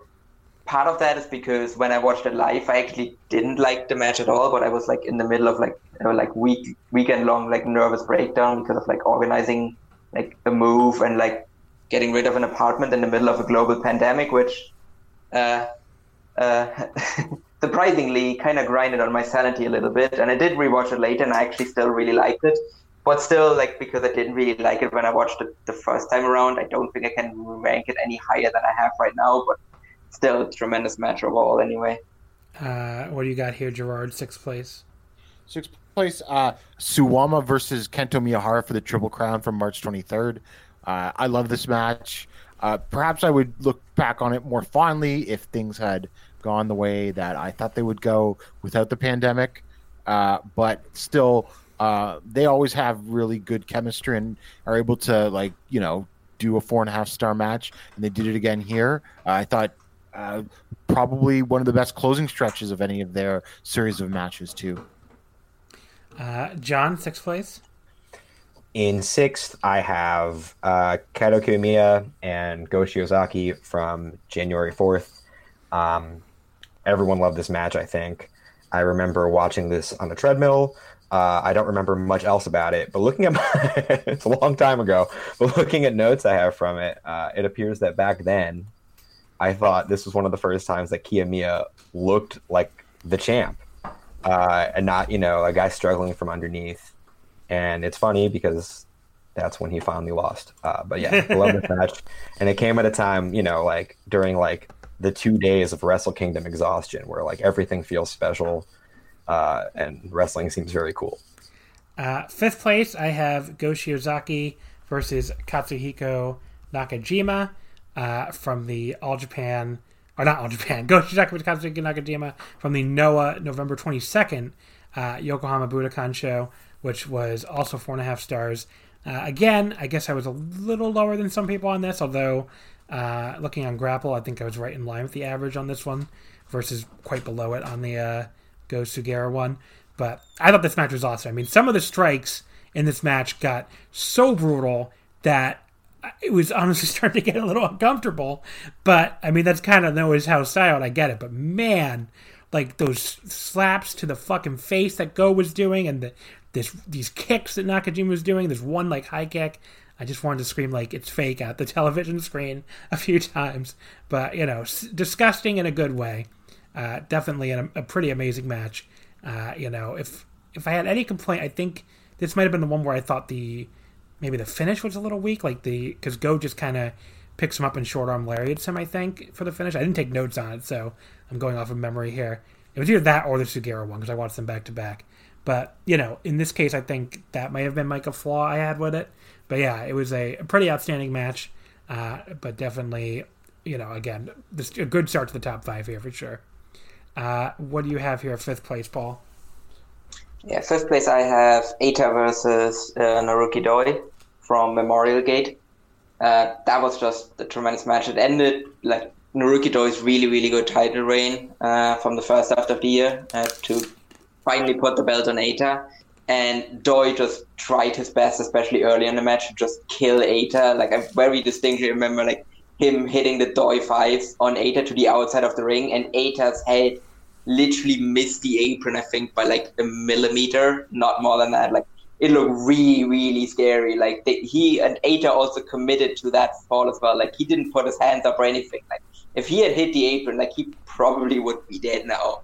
Like that was just a great of. And then after that, like he finally managed to like grind down Doi and just end his like long title reign and just like finally, finally after like lots of lots of chances, finally win the Dream Gate. Like I don't really think that I really overall like liked his Dream Gate reign after, but he really like started that reign on a high note. Gerard, what do you got in fifth place? Uh, Jake Lee versus Kento Miyahara from January third. Uh, this match has already been discussed. Uh, yes, Although I barely said anything about it, so sure, but well, I mean, there's not much to discuss. Like they're awesome. They can do this in their sleep almost. Even though like the match by the time this had come around, this is like the their third or fourth singles match yeah. since like April of 2019, and they're they're still good. Uh, we can discuss what really should be happening with Lee, but like you know, it's still a great match, one of the best of the year. Uh, John, what do you got in fifth place? In fifth place, I have. Oh no, I shouldn't have closed my list. Uh, I have it right here. Okay, in fifth place, I have. Uh, oh, I think I'm the world's highest on this match. Uh, I have Nakajima against uh, Kenoh from. Uh, I lost what night it was. The GHC national Um, title match, right? No, it was Oh. the. It was the. I like the N1 the match N1 better. match. Okay. Um, I thought it just cut a lot of the fat out. I'm a sucker for these like stiff, kick heavy matches that these two do as good as anybody. I had to have one of their matches represented in here. I like this one a little more. I went four and three quarters on it. I was freaking out for it. Uh, real nasty match. Uh, I'm gonna sound like a broken record because Nakajima shows up a couple more times in my list, but all these matches look like snuff films. Uh, real good stuff. Uh, fourth place, I have the Champion Carnival final, Zeus versus Kento Miyahara from All Japan, October 5th at Korakuen. Uh, just an outstanding final. I mean, just obviously uh, the best thing in this entire tournament by a goddamn mile.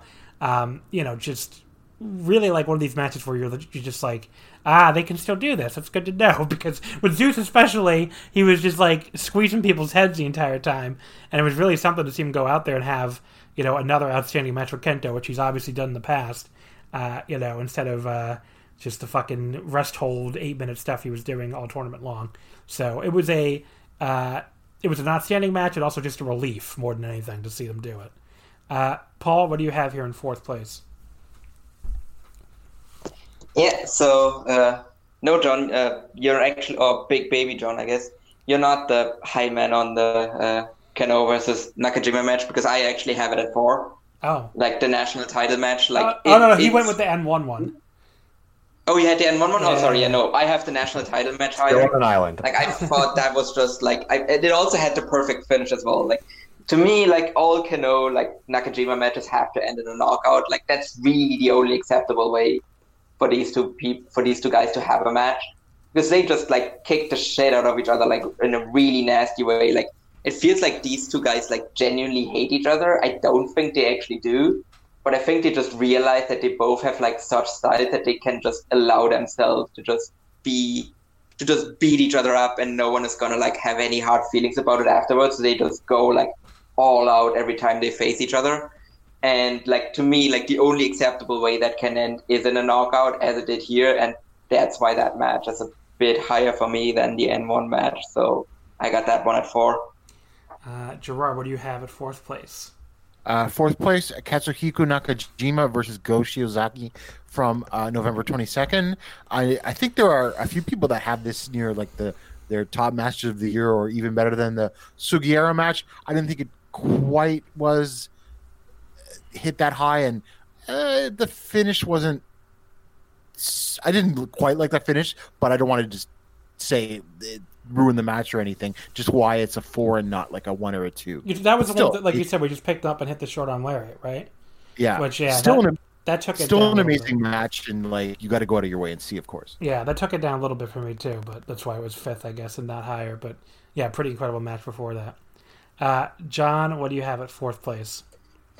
Uh, in fourth, I have from uh, uh, Big Japan Korakuen show on August 10th. I have uh, astronauts uh, Nomura and Abe against Kohei Sato and Daisuke Sekimoto.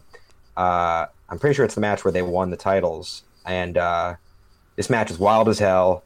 There's a part at the end where like Sekimoto is hunched over and Abe runs up his back like a cartoon character and leaps off his shoulder to knee Sato in the face.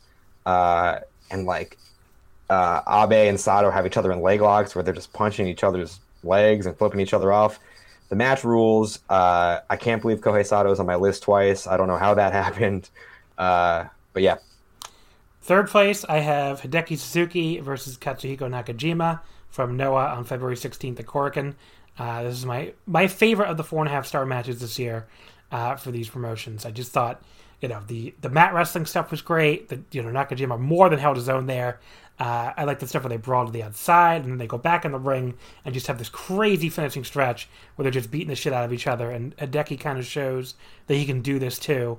Uh, you know, I just it was just a, a match that I, I'll remember, you know, very very well. Just an outstanding match. Um, you know, one of my favorite things from the period right before COVID set in. Uh, and definitely wish we got more of that kind of stuff from Hideki this year. It just feels like he, I don't know, I feel like he kind of dropped off the earth for a long time. Maybe he just doesn't want to get COVID 19, which I can't blame him. But, uh, you know, he just, it was a very, kind of a quiet year for him after that match, I think. But, uh, you know, definitely a, a match that I absolutely loved. So, uh, Paul, what do you have here for your third place match? Yeah, so I watched this match this morning, uh, and then I rewatched it like just before we recorded, just to make sure that I'm like very certain I want to vote it here. And it's the uh, Unit Disbands match, RED versus Toryumon generation uh, from uh, Final Gate today, and that one was just an absolutely tremendous match. I mean, as John has already talked about, there were some absolutely insane spots in there, and some very, very, very bold uh, booking decisions. Like Dragon Gate is just like on tremendous run, and this just continued it. Like Dragon Gate unit disbands matches like pretty much always deliver, and I think this one definitely like delivered on the higher end of that. Like I'm actually standing here in like my Mad Blankey shirt, and like Mad Blankey versus Jimmyz will to me will always be like the like pinnacle of like unit disbands matches. But this one wasn't very far behind, and especially the way the booking worked out there like I think this was a great match, and I think really the highlight people of the match were really I think Yoshino early on, and then Dragon Kid down the stretch. Like I think I can't praise him enough for like the performance he put in, and just overall like if if you haven't watched any Dragon Gate so far this year, like go out of your way to at least watch this match because it's very easily the best of the year. Uh, third place, Gerard. Uh, my third place is uh, Kaito Kiyomiya versus Go Shiozaki from January 4th for the GHC title. Uh, this was awesome.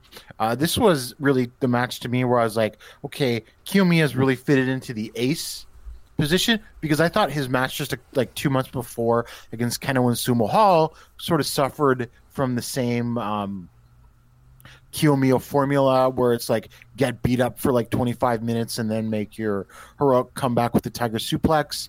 Uh, this m- match, like the January match, felt like he finally clicked. He had this sort of ace um, uh, presence, but it also helps that like Go also sort of walked out and decided to be like also like I'm actually the ace. I am Noah as his sort of uh, tagline or catchphrase has been all this year. So it just sort of like the, the the sort of the presence between them, both in the ring, just sort of like really made this match.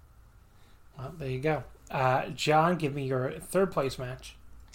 My third place match is uh, against uh, Nakajima from November 22nd. Uh, just buck wild. Uh, the only thing knocking this down is the brevity of Go's comeback after uh, the rest of the match is a crime scene. Uh, but uh, I don't know. We talked about this match a fair amount. It's uh, it's gnarly, killer stuff. Uh, second place, I have the N1 Victory Final: Katsuhiko Nakajima versus Kaito Kiyomiya from Noah, October 11th in Edion Arena, Osaka. I went four and three quarters on this. I, you know, I seem to be one of the highest people on earth for this match. I just love the mix of like Kaito getting his ass kicked by Nakajima. Like Kaito to me was like, you know, one of the best in ring workers in the world this year, and he just he wasn't like a super focal point for a lot of the year. So I think it almost he kind of flew under the radar in that that respect. But like every time he was in a big match, he was fucking outstanding, and he took this ass kicking from Nakajima uh, about as well as I've seen anyone take an ass kicking in a very long time. So you know, I thought he was perfect here as the um, you know as the underdog babyface who obviously did not ultimately get the job done against Nakajima. but yeah, really uh, just an outstanding match and one of my two favorite matches uh, of the year from these promotions, at least. Uh, give me your number two match, Paul. Oh, Paul. The champion. Hmm? Oh, go ahead. Can you hear me? Yeah. yeah. Okay. Yeah. Uh, my number two is the Champion Carnival final. Uh, Kento Miyahara versus Zeus. Uh, yep, it was just yet another great match between Kento Miyahara and Zeus, as they normally have. Like, it's one of my favorite pairings in all of wrestling. These guys just have like perfect chemistry, and they essentially deliver exactly what I want out of wrestling, which probably helps as well. So just like a tremendous performance again by both men, just like a really hard hitting match. Just like Zeus again, just slowly but surely trying to break Kento's neck as best as he can, and Kento just barely managing to like eke out the win at the end there. After he just escaped a hellacious beating by Zeus, was just like yet another great performance, and hopefully we'll get this match at least once more. And uh, I'm really, really looking forward to it, to them facing again. Uh, Gerard, your number two match. Uh, my number two match is also Zeus versus Kento Miyahara, Champion Carnival Finals. To me, the best match in all Japan in all year, and at least it was actually a good match to uh, sort of signify their year. Um, yeah, I, I think Paul hit all the right notes on this. Uh, I will just say though, I think in some ways, uh, Zeus sort of gets underrated as a worker because uh, he actually kind of generally tries even under in like six man and undercards, and I don't think he gets enough love. It's just how much of a consistent worker he has become in the last couple of years. Uh, John, your number two match of the year. Well, for starters, holy hell, I forgot Kento and Zeus. That would have been on my list had I remembered. um, uh, my number two is uh, Eita against Naruki Doi. I thought this match was incredible. There's all these like images from it that are still stuck in my mind from the day I watched it. Uh, and it's this great thing where like Eita cheats all year, including after this match. He never stops taking shortcuts. But there's this great moment in this match where all of RED starts like slithering up onto the apron like these hyenas, and he waves them off, and he murders Doi by himself. And uh, on the way, he takes this like wild set of bombs. He takes this like gross sunset bomb off the top rope on his neck, and then uh, a muscular bomb. The no one likes taking muscular bombs more than Eita, and uh, the one he takes here is terrifying. And they found a clever way for it to not be the finish. And then he closes out Doi, who had this like wild run on top of the company, with this like set of disgusting super kicks and this super definitive like win with a shit eating grin on his face such a great match. Uh, my favorite Dragon Gate match of the year for sure. Uh, so my number one match, the GHC heavyweight title, Kaito Kiyomiya versus Go Shiozaki from Noah, January fourth, Korakuen Hall. Uh, again, also four and three quarters. Um, other people have said stuff about this match already, so I would just briefly say, like I said earlier, I thought it was the second best match of that weekend. You know, January fourth and fifth. Um, you know, just outstanding fucking match. It blew me away with how good this match was. Um, you know, just I, I, mean, I was expecting to be good, but just uh, one of these matches when you sit down and watch it that ends up just being really, really special. So, you know, it, to me, it was never really in doubt when I made this list that I was going to have this number one. It was just a match that stuck with me all year that I, I went back and actually watched a couple times because I loved it so much. So, definitely a outstanding match here from uh, Kaito and Go. Paul, what do you got in your number one match of the year for these companies? My number one is Go Shiozaki versus Katsuhiko Nakajima. It's a match that has been talked about already plenty. Uh, to me, it was just like I always need like an emotional connection to the match, and I think this match delivered that in spades. Where I think Noah just did a tremendous job of like building this feud and building this match. And I think maybe the spot that I will always remember, I think John, you talked about the fact that like it looks like a crime scene, and it really, really did it's like some of those like cakes that Nakajima was laying in were just like completely disgusting. And especially the one that will always stick in my mind is like when Go Shiozaki is kind of down and Nakajima just kicks him in the head full force and it looks like Go's legitimately knocked out. And it almost looks like they're gonna do like a referee stoppage right there. Because then Nakajima just goes down and he just starts beating on Kento with just some disgusting looking elbow strikes like it looked like really really incredibly vicious to like a degree like that i haven't seen in wrestling in like a long time and you could just like feel the hatred between two men, which is really always a key to like a good feud, and it was here in space. And to me, it just like the overall package of the match, just like e- immediately after it was over, it was clear to me that like this is my match of the year. Uh, what do you got here, Gerard? Um, Go Shiozaki versus Takashi Sugiura from, um, well, you know, uh, December 6th. Uh, obviously, uh, been talked a lot about by many people uh, in the last couple of weeks. I just thought it was incredible. Uh, did not feel like it went 51 minutes. Um, I thought the way I liked it more than the Nakajima Go match, just because I thought sort of the way that sort of Go like powered through this and managed to win and everything to me was uh, more compelling, at least to me, uh, and definitely just an incredible piece of wrestling and something that I think when we look back in a couple of years, uh, will people will point to it as like this is something that helped made Noah like a much like rise again from the ashes type thing. Yeah, for sure. John, give me your match of the year for these companies. Um, doubling down on Gerard, my number one is Go Shiozaki and uh, Sugiura. Um, I think Noah is so obnoxiously uh, far up its own ass as far as its history, but when it pays off, it pays off huge, uh, and it makes up for what this lacks with the history between Go and Nakajima.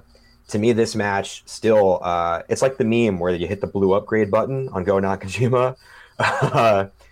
this one is so gross at times. There's a part where uh, uh, Shiozaki's hunched in the corner, and uh, Sugiura is just elbowing him in the face, and they're all making the loudest, most disgusting noises. And you're like praying for it to end. And then Go gets out of the corner finally, and then 30 seconds later, he gets thrown in the corner to get elbowed twice as long. And I'm like watching through my fingers. He's making a face that reminds me of the end of The Fly, where Goldblum pushes the pistol up to his head, like just kill me. it's awesome. I love this match, and where the Nakajima match had a lot of moments where I was like, the crowd should be going off right now. In the Sugiura match, the silence seemed appropriate. Uh, I don't know if anyone else felt that way, but yeah, that's definitely that's my number two match in the world this year. Uh, my favorite match from these companies. Uh, there you go. So that's our top ten match list. Obviously, a lot of stuff there you can go back and watch. I think, and definitely some stuff I'm going to go back and watch. Honestly, uh, before we wrap things up here, we got two things to do: the awards under the match of the year and the questions. Not too many questions. Uh, but let's go quickly through the awards here. Um, first of all, so what the, the, general idea of the awards, obviously, keeping it to these promotions uh, in the Observer Style Awards, the, the, main ones that I use for the Omakase Awards as well, uh, who would be the winners for these companies, um, you know, and, and would you consider them overall? So first of all, Wrestler of the Year, Flair Thesz, you know, this is the uh, the mix of like MVP quality in ring, supposed to include business, although good luck this year. Uh, to me, the it, the really obvious winner is Go Shiozaki for these companies. I have him third overall on my list, uh, behind Naito and Endo, but I think he just had an outstanding year. Uh, was clearly MVP of Noah with his title reign, and just really uh, helped rebuild interest in the company in the west. In the West, excuse me, and seemed to really, um, you know, seemed to be very popular in Japan as well. So just a you know easy pick here for these companies for sure, and he's going to be like I said, third place on my overall list. Uh, Paul, what do you have here for wrestler of the year? Yeah, so Go Shiozaki almost made it, and he was the front runner until this mo- until this morning uh, when I watched Final Gate, and that performance from Doi in the uh, unit dispense match match just puts him ahead of Go Shiozaki again. So I think just Doi's title reign was just tremendous uh, in the early part of the year, and that just made him the front runner for like a good chunk of the year. And then he was kind of cycled down, as Dragon Gate guys always are. Uh, but I think just overall, like his the way that title reign worked, where he it just really was like a proper ace title reign as well, and it really made up for like the bad Dreamgate title reign he had like a couple of years ago. And if someone had told me like a couple, uh, like as well, like two years ago, that like Doi would have like a tremendous like baby face title reign because he's such a great heel. Where it sometimes gets lost that actually he's actually really good baby face as well, and he really showed that throughout this entire title reign, where he just felt like the dominant champion. who was just like always on top until he was finally felt by Eita. But otherwise, he just felt like the unbeatable guy of the promotion, like who is just better than everyone else and who just beats everyone else. And that just made Eita's title reign all the better. And that's really like the highest praise you can really give to a title reign is that it, when it finally ends, it elevates the other guy in the match, and that just overall like made him my wrestler of the year. Gerard, what do you got here? Um, Go Shiozaki, I mean, what's been said about him already, I think captures it. Uh, because the my sort of Omakase awards list, the other two people I had on there uh, aren't eligible for this sort of what we're covering in this episode. I think I would just like to say uh, honorable mention to Kenoh, who I also thought helped to carry Noah, especially the national title this year. There you go. Uh, what do you got here, John? Uh, I'm so glad Paul brought up Doi because I tried really hard to justify making Doi my pick and I couldn't do it. Uh, it's got to be Shiozaki. Uh, throughout the year, he even turned the the COVID shows into a positive with that Fujita match. When you start seeing like New Japan troll accounts saying things like "I've got to check out Noah," you know that uh, Shiozaki's left his mark. It's uh, it's wild. Gotta hands down go Shiozaki. What's a New Japan troll account? Uh, I shouldn't have said New Japan troll account, but you know, like the stuff you get in your replies. You know how like these uh these accounts that have like ten or fifteen followers who just shit on everything. I see. uh, I see. I get. I guess I do get some of those people. Uh, most outstanding wrestler, which is just obviously best in ring wrestler, bell to bell. Uh, I've gone. I mean, for me, the obvious answer here is Kaito because I've loved everything he did this year, and he's in my top two matches of the year. So uh, for these promotions, it's Kaito Kiyomiya. I've gone back and forth on whether I want to give him the overall award too or give it to Hiromu. I think on the New Japan episode that hasn't aired yet, I might have said Hiromu was my second overall and Kaito's first, and now I think I flipped it back to Hiromu first and Kaito second. But I'll probably flip it like three more times for the end of the year. Uh, but I think they, those two were like my favorite two in-ring wrestlers this year, uh, and Kaito just uh, just my favorite from this this group of companies, and just everything I saw him in was great and you know he was in my top two matches of the year for these companies and just and I thought he really came into his own as like a like his his N1 victory run was just so awesome just just great and all everything I saw him in. Uh, just a really really outstanding year for him and just uh, you know I think he's finally developing into the ace. I shouldn't even say finally it hasn't taken that long but he's developing into the ace that I think Noah will need going forward. So just outstanding year for Kaito. Uh, Paul what do you have here for most outstanding wrestler so my vote goes to Katsuhiko Nakajima.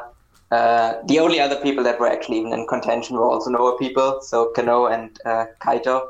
But to me, just the way Nakajima wrestled this year was just like outstanding. Like he had a great uh, title reign in Wrestle One at the start of the year, and then he just pretty much went through most of the like Noah roster for the rest of the year and just committed murder in most of his matches where they were all just like incredibly vicious affairs and him just like beating the shit out of everyone else on the roster and finally being brought down uh, by Kenoh uh, to end his national title reign. And then also him being brought down finally by Shiozaki after he betrayed him and after uh, Katsuhiko just like dominated everyone in the end. One was like tremendous as well. Like his, like I didn't put it in my top ten, but like it was like one of the like last cuts was really that N1 final between uh, Nakajima and Kaito, where like Nakajima just he just murdered Kaito. Like he just dominated him completely. Like it was the most like one-sided like tournament final you're ever going to see, and it was still a tremendous match. And just like all of his performances this year, like it was just kind of a no-brainer to vote him uh, most outstanding wrestler. Gerard, who do you have here for most outstanding? Uh, outstanding, I would go with uh, Go Shiozaki, followed by Katsuhiko Nakajima, followed by Kenoh. There you go. Are they going to be on your final list? Uh, no, because I have some New Japan people. Okay. Uh, give me your picks here, John, for most outstanding. Uh, most outstanding has got to be Nakajima. Uh, dude's been unstoppable all year, and I didn't even see the Wrestle One stuff, so he'd probably go even higher for me. Uh, even in the beginning of the year, he starts with the Elgin match. Uh, he's still doing AXIZ matches that are always great. Uh, he has the. I thought Nakajima had the best no crowd match of the year with uh, with Sugiura. when he won the national title. And then all the stuff we've talked about since his N1's great. He ends the year with the wild Go Shiozaki match. Uh, no brainer Nakajima. And that's not even just these promotions, that's worldwide. Best tag team. I did not think it was a great year in for tag teams in Noah or All Japan, which are the two promotions that I primarily watched that we're talking about today. Um, so no, nobody from nobody made my top three. Uh, I have a New Japan, a DDT, and a Joshi. Um, so I guess I'm gonna give it to Jin, uh, Jake Lee, and Koji Iwamoto. I, I, I liked their matches I saw this year, which wasn't a ton honestly, but that that tag league final was really good, and a couple other matches I guess. But uh, they did not make my final three, but I guess that would be my pick for these promotions. Uh, Paul, what do you have here for best tag team? Yeah, as I mentioned, it was a really great year for tag teams. So, but this one was ended up being actually fairly close. But I think I'm going to go with uh, Kazushi Sakuraba and Takashi Sugiura. Uh, I, this team actually really caught me by surprise. Like when they actually like challenged for titles, I wasn't really expecting all that much. But Sakuraba has really kind of like worked his ass off as much as Sakuraba can, um, which which is really a positive uh, surprise, I want to say. And Sugiura is always great, and their matches actually have been really bright spots as well uh, on the Noah shows, and really have more than held their own against the tremendous single stuff as well. Uh, Gerard, what do you got here for tag team of the year? Uh, this is my actual uh, final list because it, it fits in. So number one, I have um, astronauts. Um, Takuya Nomura and Fuminori Abe. Number two, uh, we haven't really talked about this, this promotion, but this is the um, miscellaneous Puro episode. So uh, Chango and Kaji Tomato. Ah, I totally, for- I totally forgot about that. That's a good. That's a good one. They were so good during the COVID shutdown period. And uh, number three is Jin, uh, Jake Lee, and Koji Iwamoto. Not just for their uh, real world tag league run, but they started the year first couple months of the year also as All Asia Tag Team Champions. It's had some good defenses there too. Uh, what do you got here, John? Um, there wasn't really a lot of tag teams to really think about that really made a mark this year, but uh, I was going with astronauts at first, but then I thought about it, and even though every astronauts match is starting to feel like a big event to me, uh, this year I only really had three other matches uh, in my notes, so I went with uh, Toshiyuki Sakuda and Yuki Ishikawa uh, and even though it's all deathmatch stuff, all year they've been killer. They were the best thing in Big Japan during the no crowd era, and they've pretty much operated as this like punching bag for these veterans, and it's the only thing that's making these veterans look good. So either they're they're making Minoru Fujita look good, or they're having like bangers like the one Paul was talking about. Uh, Sakuda was uh, feuding with Kasai and Freedoms, and they brought that over to tag team matches in Big Japan. Uh, great stuff from them all year. Uh, then we get over to best feud, since obviously we did mention the year already. Um, for me, it's easily Go Shiozaki versus Nakajima from Noah. Just an, a really outstanding feud with the two of them, and just you know that by the time that that video the, the video was playing during the pre-match video or the pre, the uh, during the pre-match, I guess I should say, for their title match, I just thought like you know wow, this feels like a big fucking deal. You know, the turn felt like a big deal. Uh, just definitely a, a really good, really cool feud. I put it third place in my overall. So that's my pick here for these promotions. Go versus Nakajima. What do you have here, Paul, for best feud? Yeah, so I almost uh, voted for Ishida and Okuda, but then I thought about it as well, and I just realized like, no, I have to go. I have to give this to uh, Nakajima uh, and go. As I mentioned, like it's my match of it's my match of the year, and I just can't really justify voting anything else over that uh, for feud of the year because I think they just built it like in a really great way, and it was teased for so long, and it finally happened, and it fulfilled all of my expectations. So like that just has to be my feud of the year. What do you have here, Gerard? Uh, I'm just gonna say I did go. I did not go with Go versus Nakajima as feud of the year because I thought it was too rushed. That's mm. just my opinion. But um, since this is the only one that qualifies that I put down for this episode. I put down Susumu Yokos- Yokosuka versus the All Japan Juniors as my feud of the year. There you go. Uh, what do you have here, uh, John? You know, hell yeah to Gerard for giving that uh, Yokosuka uh, junior title run some more shine because that ruled. But I have uh, I have Ishida and Okuda from Dragon Gate. Um, it doesn't peak as high as Go and Nakajima, uh, but to some people it does. There's some five stars out there for those guys. But uh, the way that feud's gone all year, and way before it, it, it the, the tension that they maintained between those two, and the timing and blowing it off was great. Um, and it made it raised both their profiles a great deal over the course of the year. So that's my that's my number one. Uh, for best promotion for these companies, for me, it's very easily Noah. Uh, overall, I put them second, but just they had a really outstanding year, so really not even close for me. I mean, Noah and All Japan were the only ones I watched closely anyway, but you know, Noah is a easy contender for best, and All Japan's sort of a contender for worst. Although uh, obviously there's there's a promotion on top that's hard to beat there. But uh, yeah, Noah is my best promotion pick for these companies for sure. Paul, what do you got here? Yeah, to me it's Dragon Gate. Like I really, really like the top Noah stuff, but there's just too much Noah. Where like there was the, junior stuff I didn't like, and then like I didn't really like the early no fan stuff. Whereas there wasn't really anything in Dragon Gate this year that I didn't like. So just this like just by sheer consistency, Dragon Gate ekes out Noah for me on the top spot there, and just the way the roster is built as well, like I think they're probably going to remain in that top spot for quite a while as well. See, I will say for all the hype they've gotten, they're not doing as well as I thought they would in the uh, year-end awards for guest or patron so far. I mean, you haven't put your ballot in yet, so I guess you'll help them when you do. But uh, you know, they're not. I mean, they're not in the running right now for first place. So, just thought that was interesting, and, and definitely in either one. Uh, Gerard, what do you have here for best promotion? Uh, best promotion in Noah uh, by quite a bit, I think.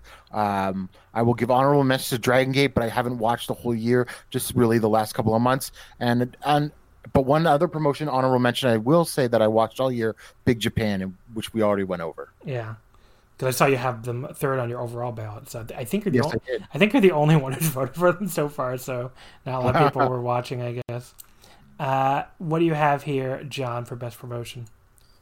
Um, I'm gonna rule uh, Dragon Gate not coming first in the Omakase poll as uh, obvious election fraud. I think you're using Dominion voting system software. uh, the uh, there's a lot of people who haven't put their ballots in yet, including you. So you can yeah, help. I'm you can help them out. So, guilty. Yeah. uh, soon, I promise. Uh, I got Dragon Gate number one. Um, the top end stuff isn't uh, isn't as great as Noah, but what is and uh, but up and down the card, uh, it feels like everything they do matters. There's so many stories to invest in, from the even down to the openers of every show. They've taken like four rookies and made them major players. The new Masquerade stable is like what you dream. It's like an internet nerd's dream. They took all the best young wrestlers and put them in one stable and have them just crush people. Uh, it's everything you would ever want, and uh, all it's missing is uh, Katsuhiko Nakajima. um, by, the, by, the, way, if I was going to Dominion the shit, it, the promotion I would target would not be Dragon Gate. It would be one that starts with an A and ends with a W. And they're doing quite well so far, much to my chagrin. Well, really, AEW is doing that well. Yeah, AEW is doing really well. But yeah, they they they're doing really well in the guest one, not nearly as much the, as the patron one, which doesn't surprise me because if you like like my audio enough to pay to hear me talk, you probably uh, you know, just you have to either tune out my AEW rants or like agree with me. So, uh, you know, they're not doing nearly as good in the patron one, but uh, the, they're doing pretty good in the guest one. Uh, okay, best major show, the last uh, best category here.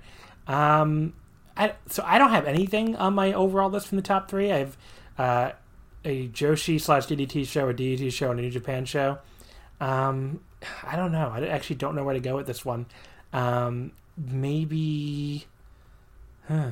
I don't have a good pick for this. I guess I should have wrote one down, but I'm really trying to think of like a full uh, Noah because like when it comes to Noah, I, I just think of like really awesome matches, but not really really awesome major shows. And All Japan just didn't have a great year. I guess I'm a shrug for this one because I really don't have a pick. So you know, nothing top my nothing made my top three. Uh, there's nothing I can think of that really stands out as like a. I guess I'll give it to that January fourth show. I really liked uh, the Go versus uh, you know Kaito main event show, but like it's really by default because I really can't think of any other major show that I loved. So, Uh, Paul, what do you have here for best major show?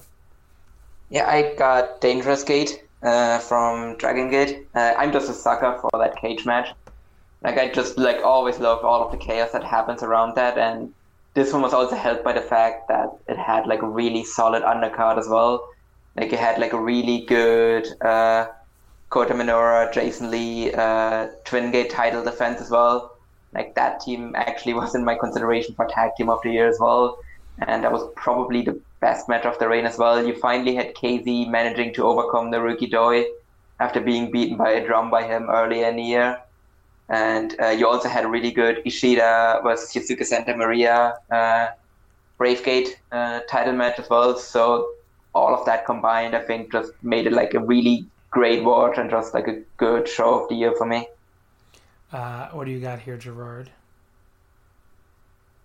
Well, uh, when I was putting this together, I had to think long and hard because like my other two choices were New Japan, but for Noah, I went with Noah the Chronicle number four, which was main evented by uh, Shiozaki and Nakajima, and had the Sakuraba and Sugiura versus Funaki and Marufuji match, what I actually did like, and uh, it also had Kenoh versus Kiyomiya, which also was a pretty another like four, you know, four and a quarter match. So, in terms of uh, complete Noah shows, I thought that was definitely one of the top ones.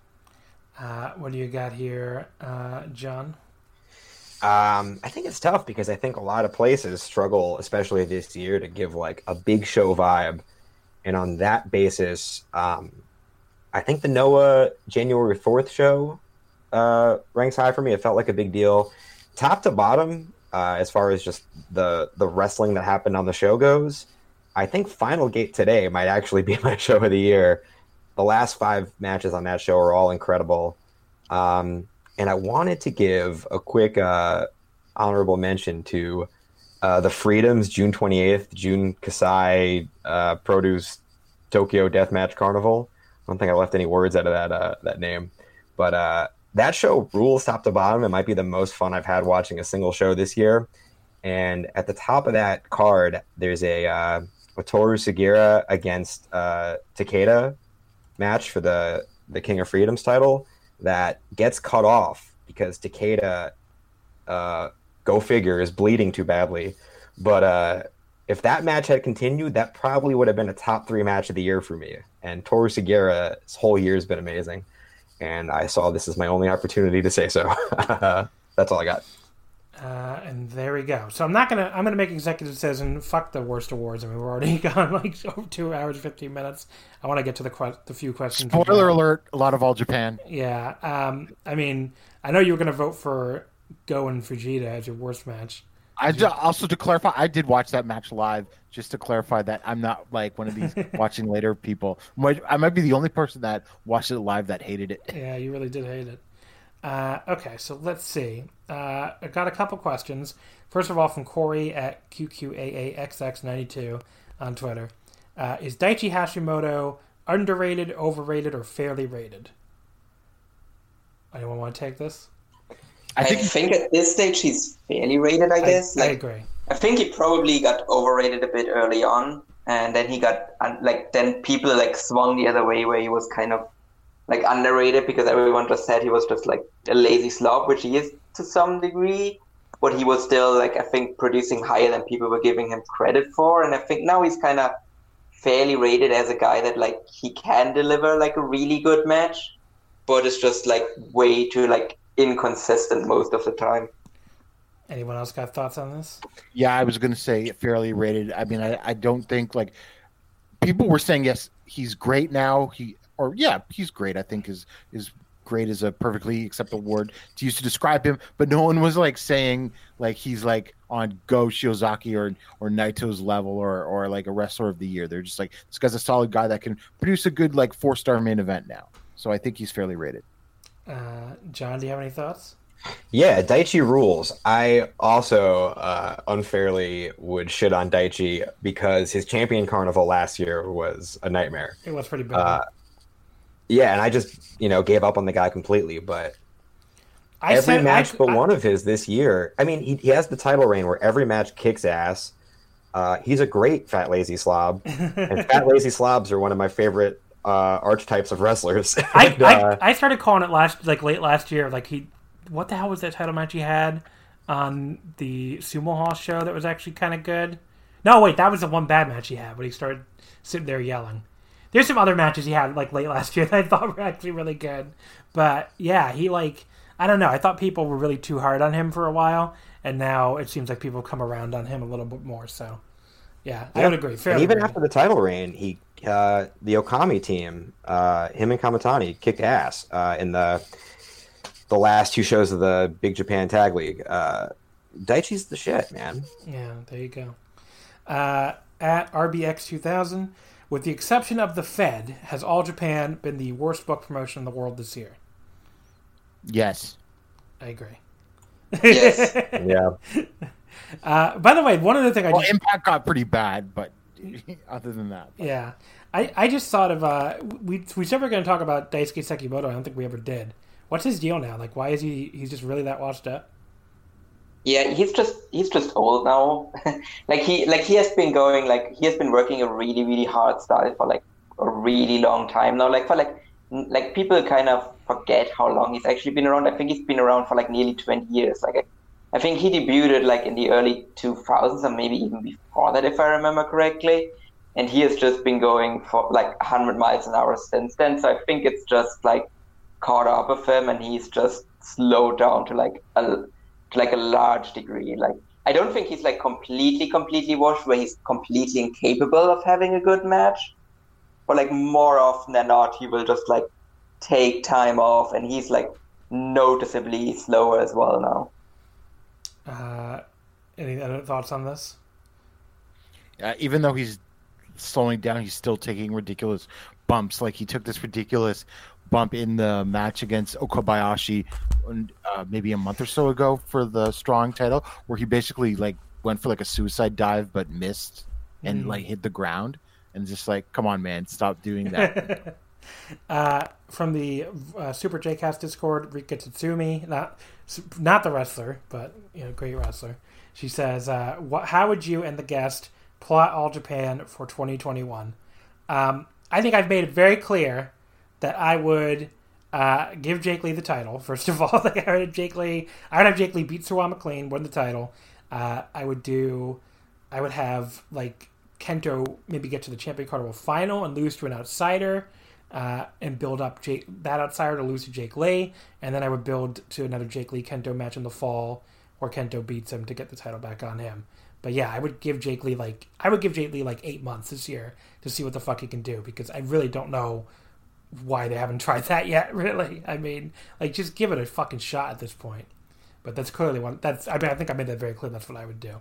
I don't know if anybody else has any. uh I'd break up the Violent Giants, and uh, I would have the beat um,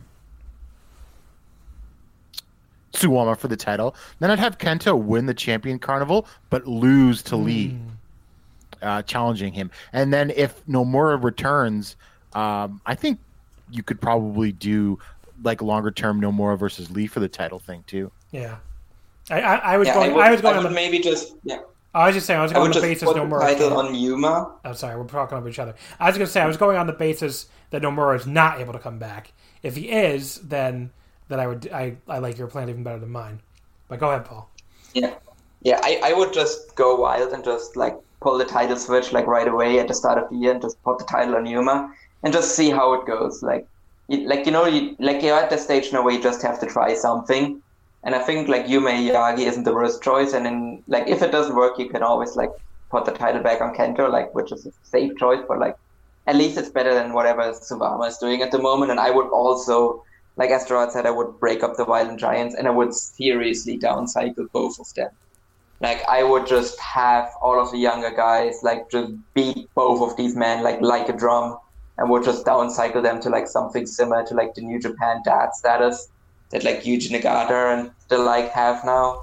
So like where, where they just like work with the younger guys and help them develop because I think that's probably a much better position for them to be in like at the top of the card and just on their way down I would just have them put over everyone like get beaten by Jake Lee, get beaten by Yuma, get like they don't really need to beat Kento, but like I would have Ashino like beat both of them and I would and I would have Ashino beat both of them like decisively as well in like short matches where he just almost squashes them. Uh, John, do you have any any other thoughts on what All Japan should do? I mean, I would stick the tag belts on Kento and Yuma uh, because I don't think Yuma's ready for that big belt. But then again, thinking people aren't ready for the big belt in All Japan is why they're a disaster. So I don't know. But uh, you put the tag belts on those two, make those belts matter again without Violent Giants. Uh, upgrade Yuma. Anytime Yuma's in the ring with Kento one way or another, he's looking good. And then I get down on my hands and knees and pray that Naoya Nomura comes back soon. Because that's really that's to me that's the big hope. He's the only chance of someone making a dent who's not named Kento. Uh, and if he doesn't come back, I don't know what you do. Put it on Lee. Put it on anyone. Who cares? Just get it off Suwama. Uh, finally, the last question here from Mark uh, says Noah seems to have a great year for the most part after being bought by Cyber Agent and finally being on solid financial footing. What do you think they should or need to do next year to help continue the growth and success they've had this year? I don't have a ton of advice for them because I think everything they're doing is clicking pretty well. Um, I Don't think, put the title on Muto. Well, Wait, see, do you really think that's that big of a? Because I've seen people say that they're going to like freak out. They do that. I don't have any problem with Muto beating Go and then losing to Kaito, if that's what they're going to do. But it's like a two month reign.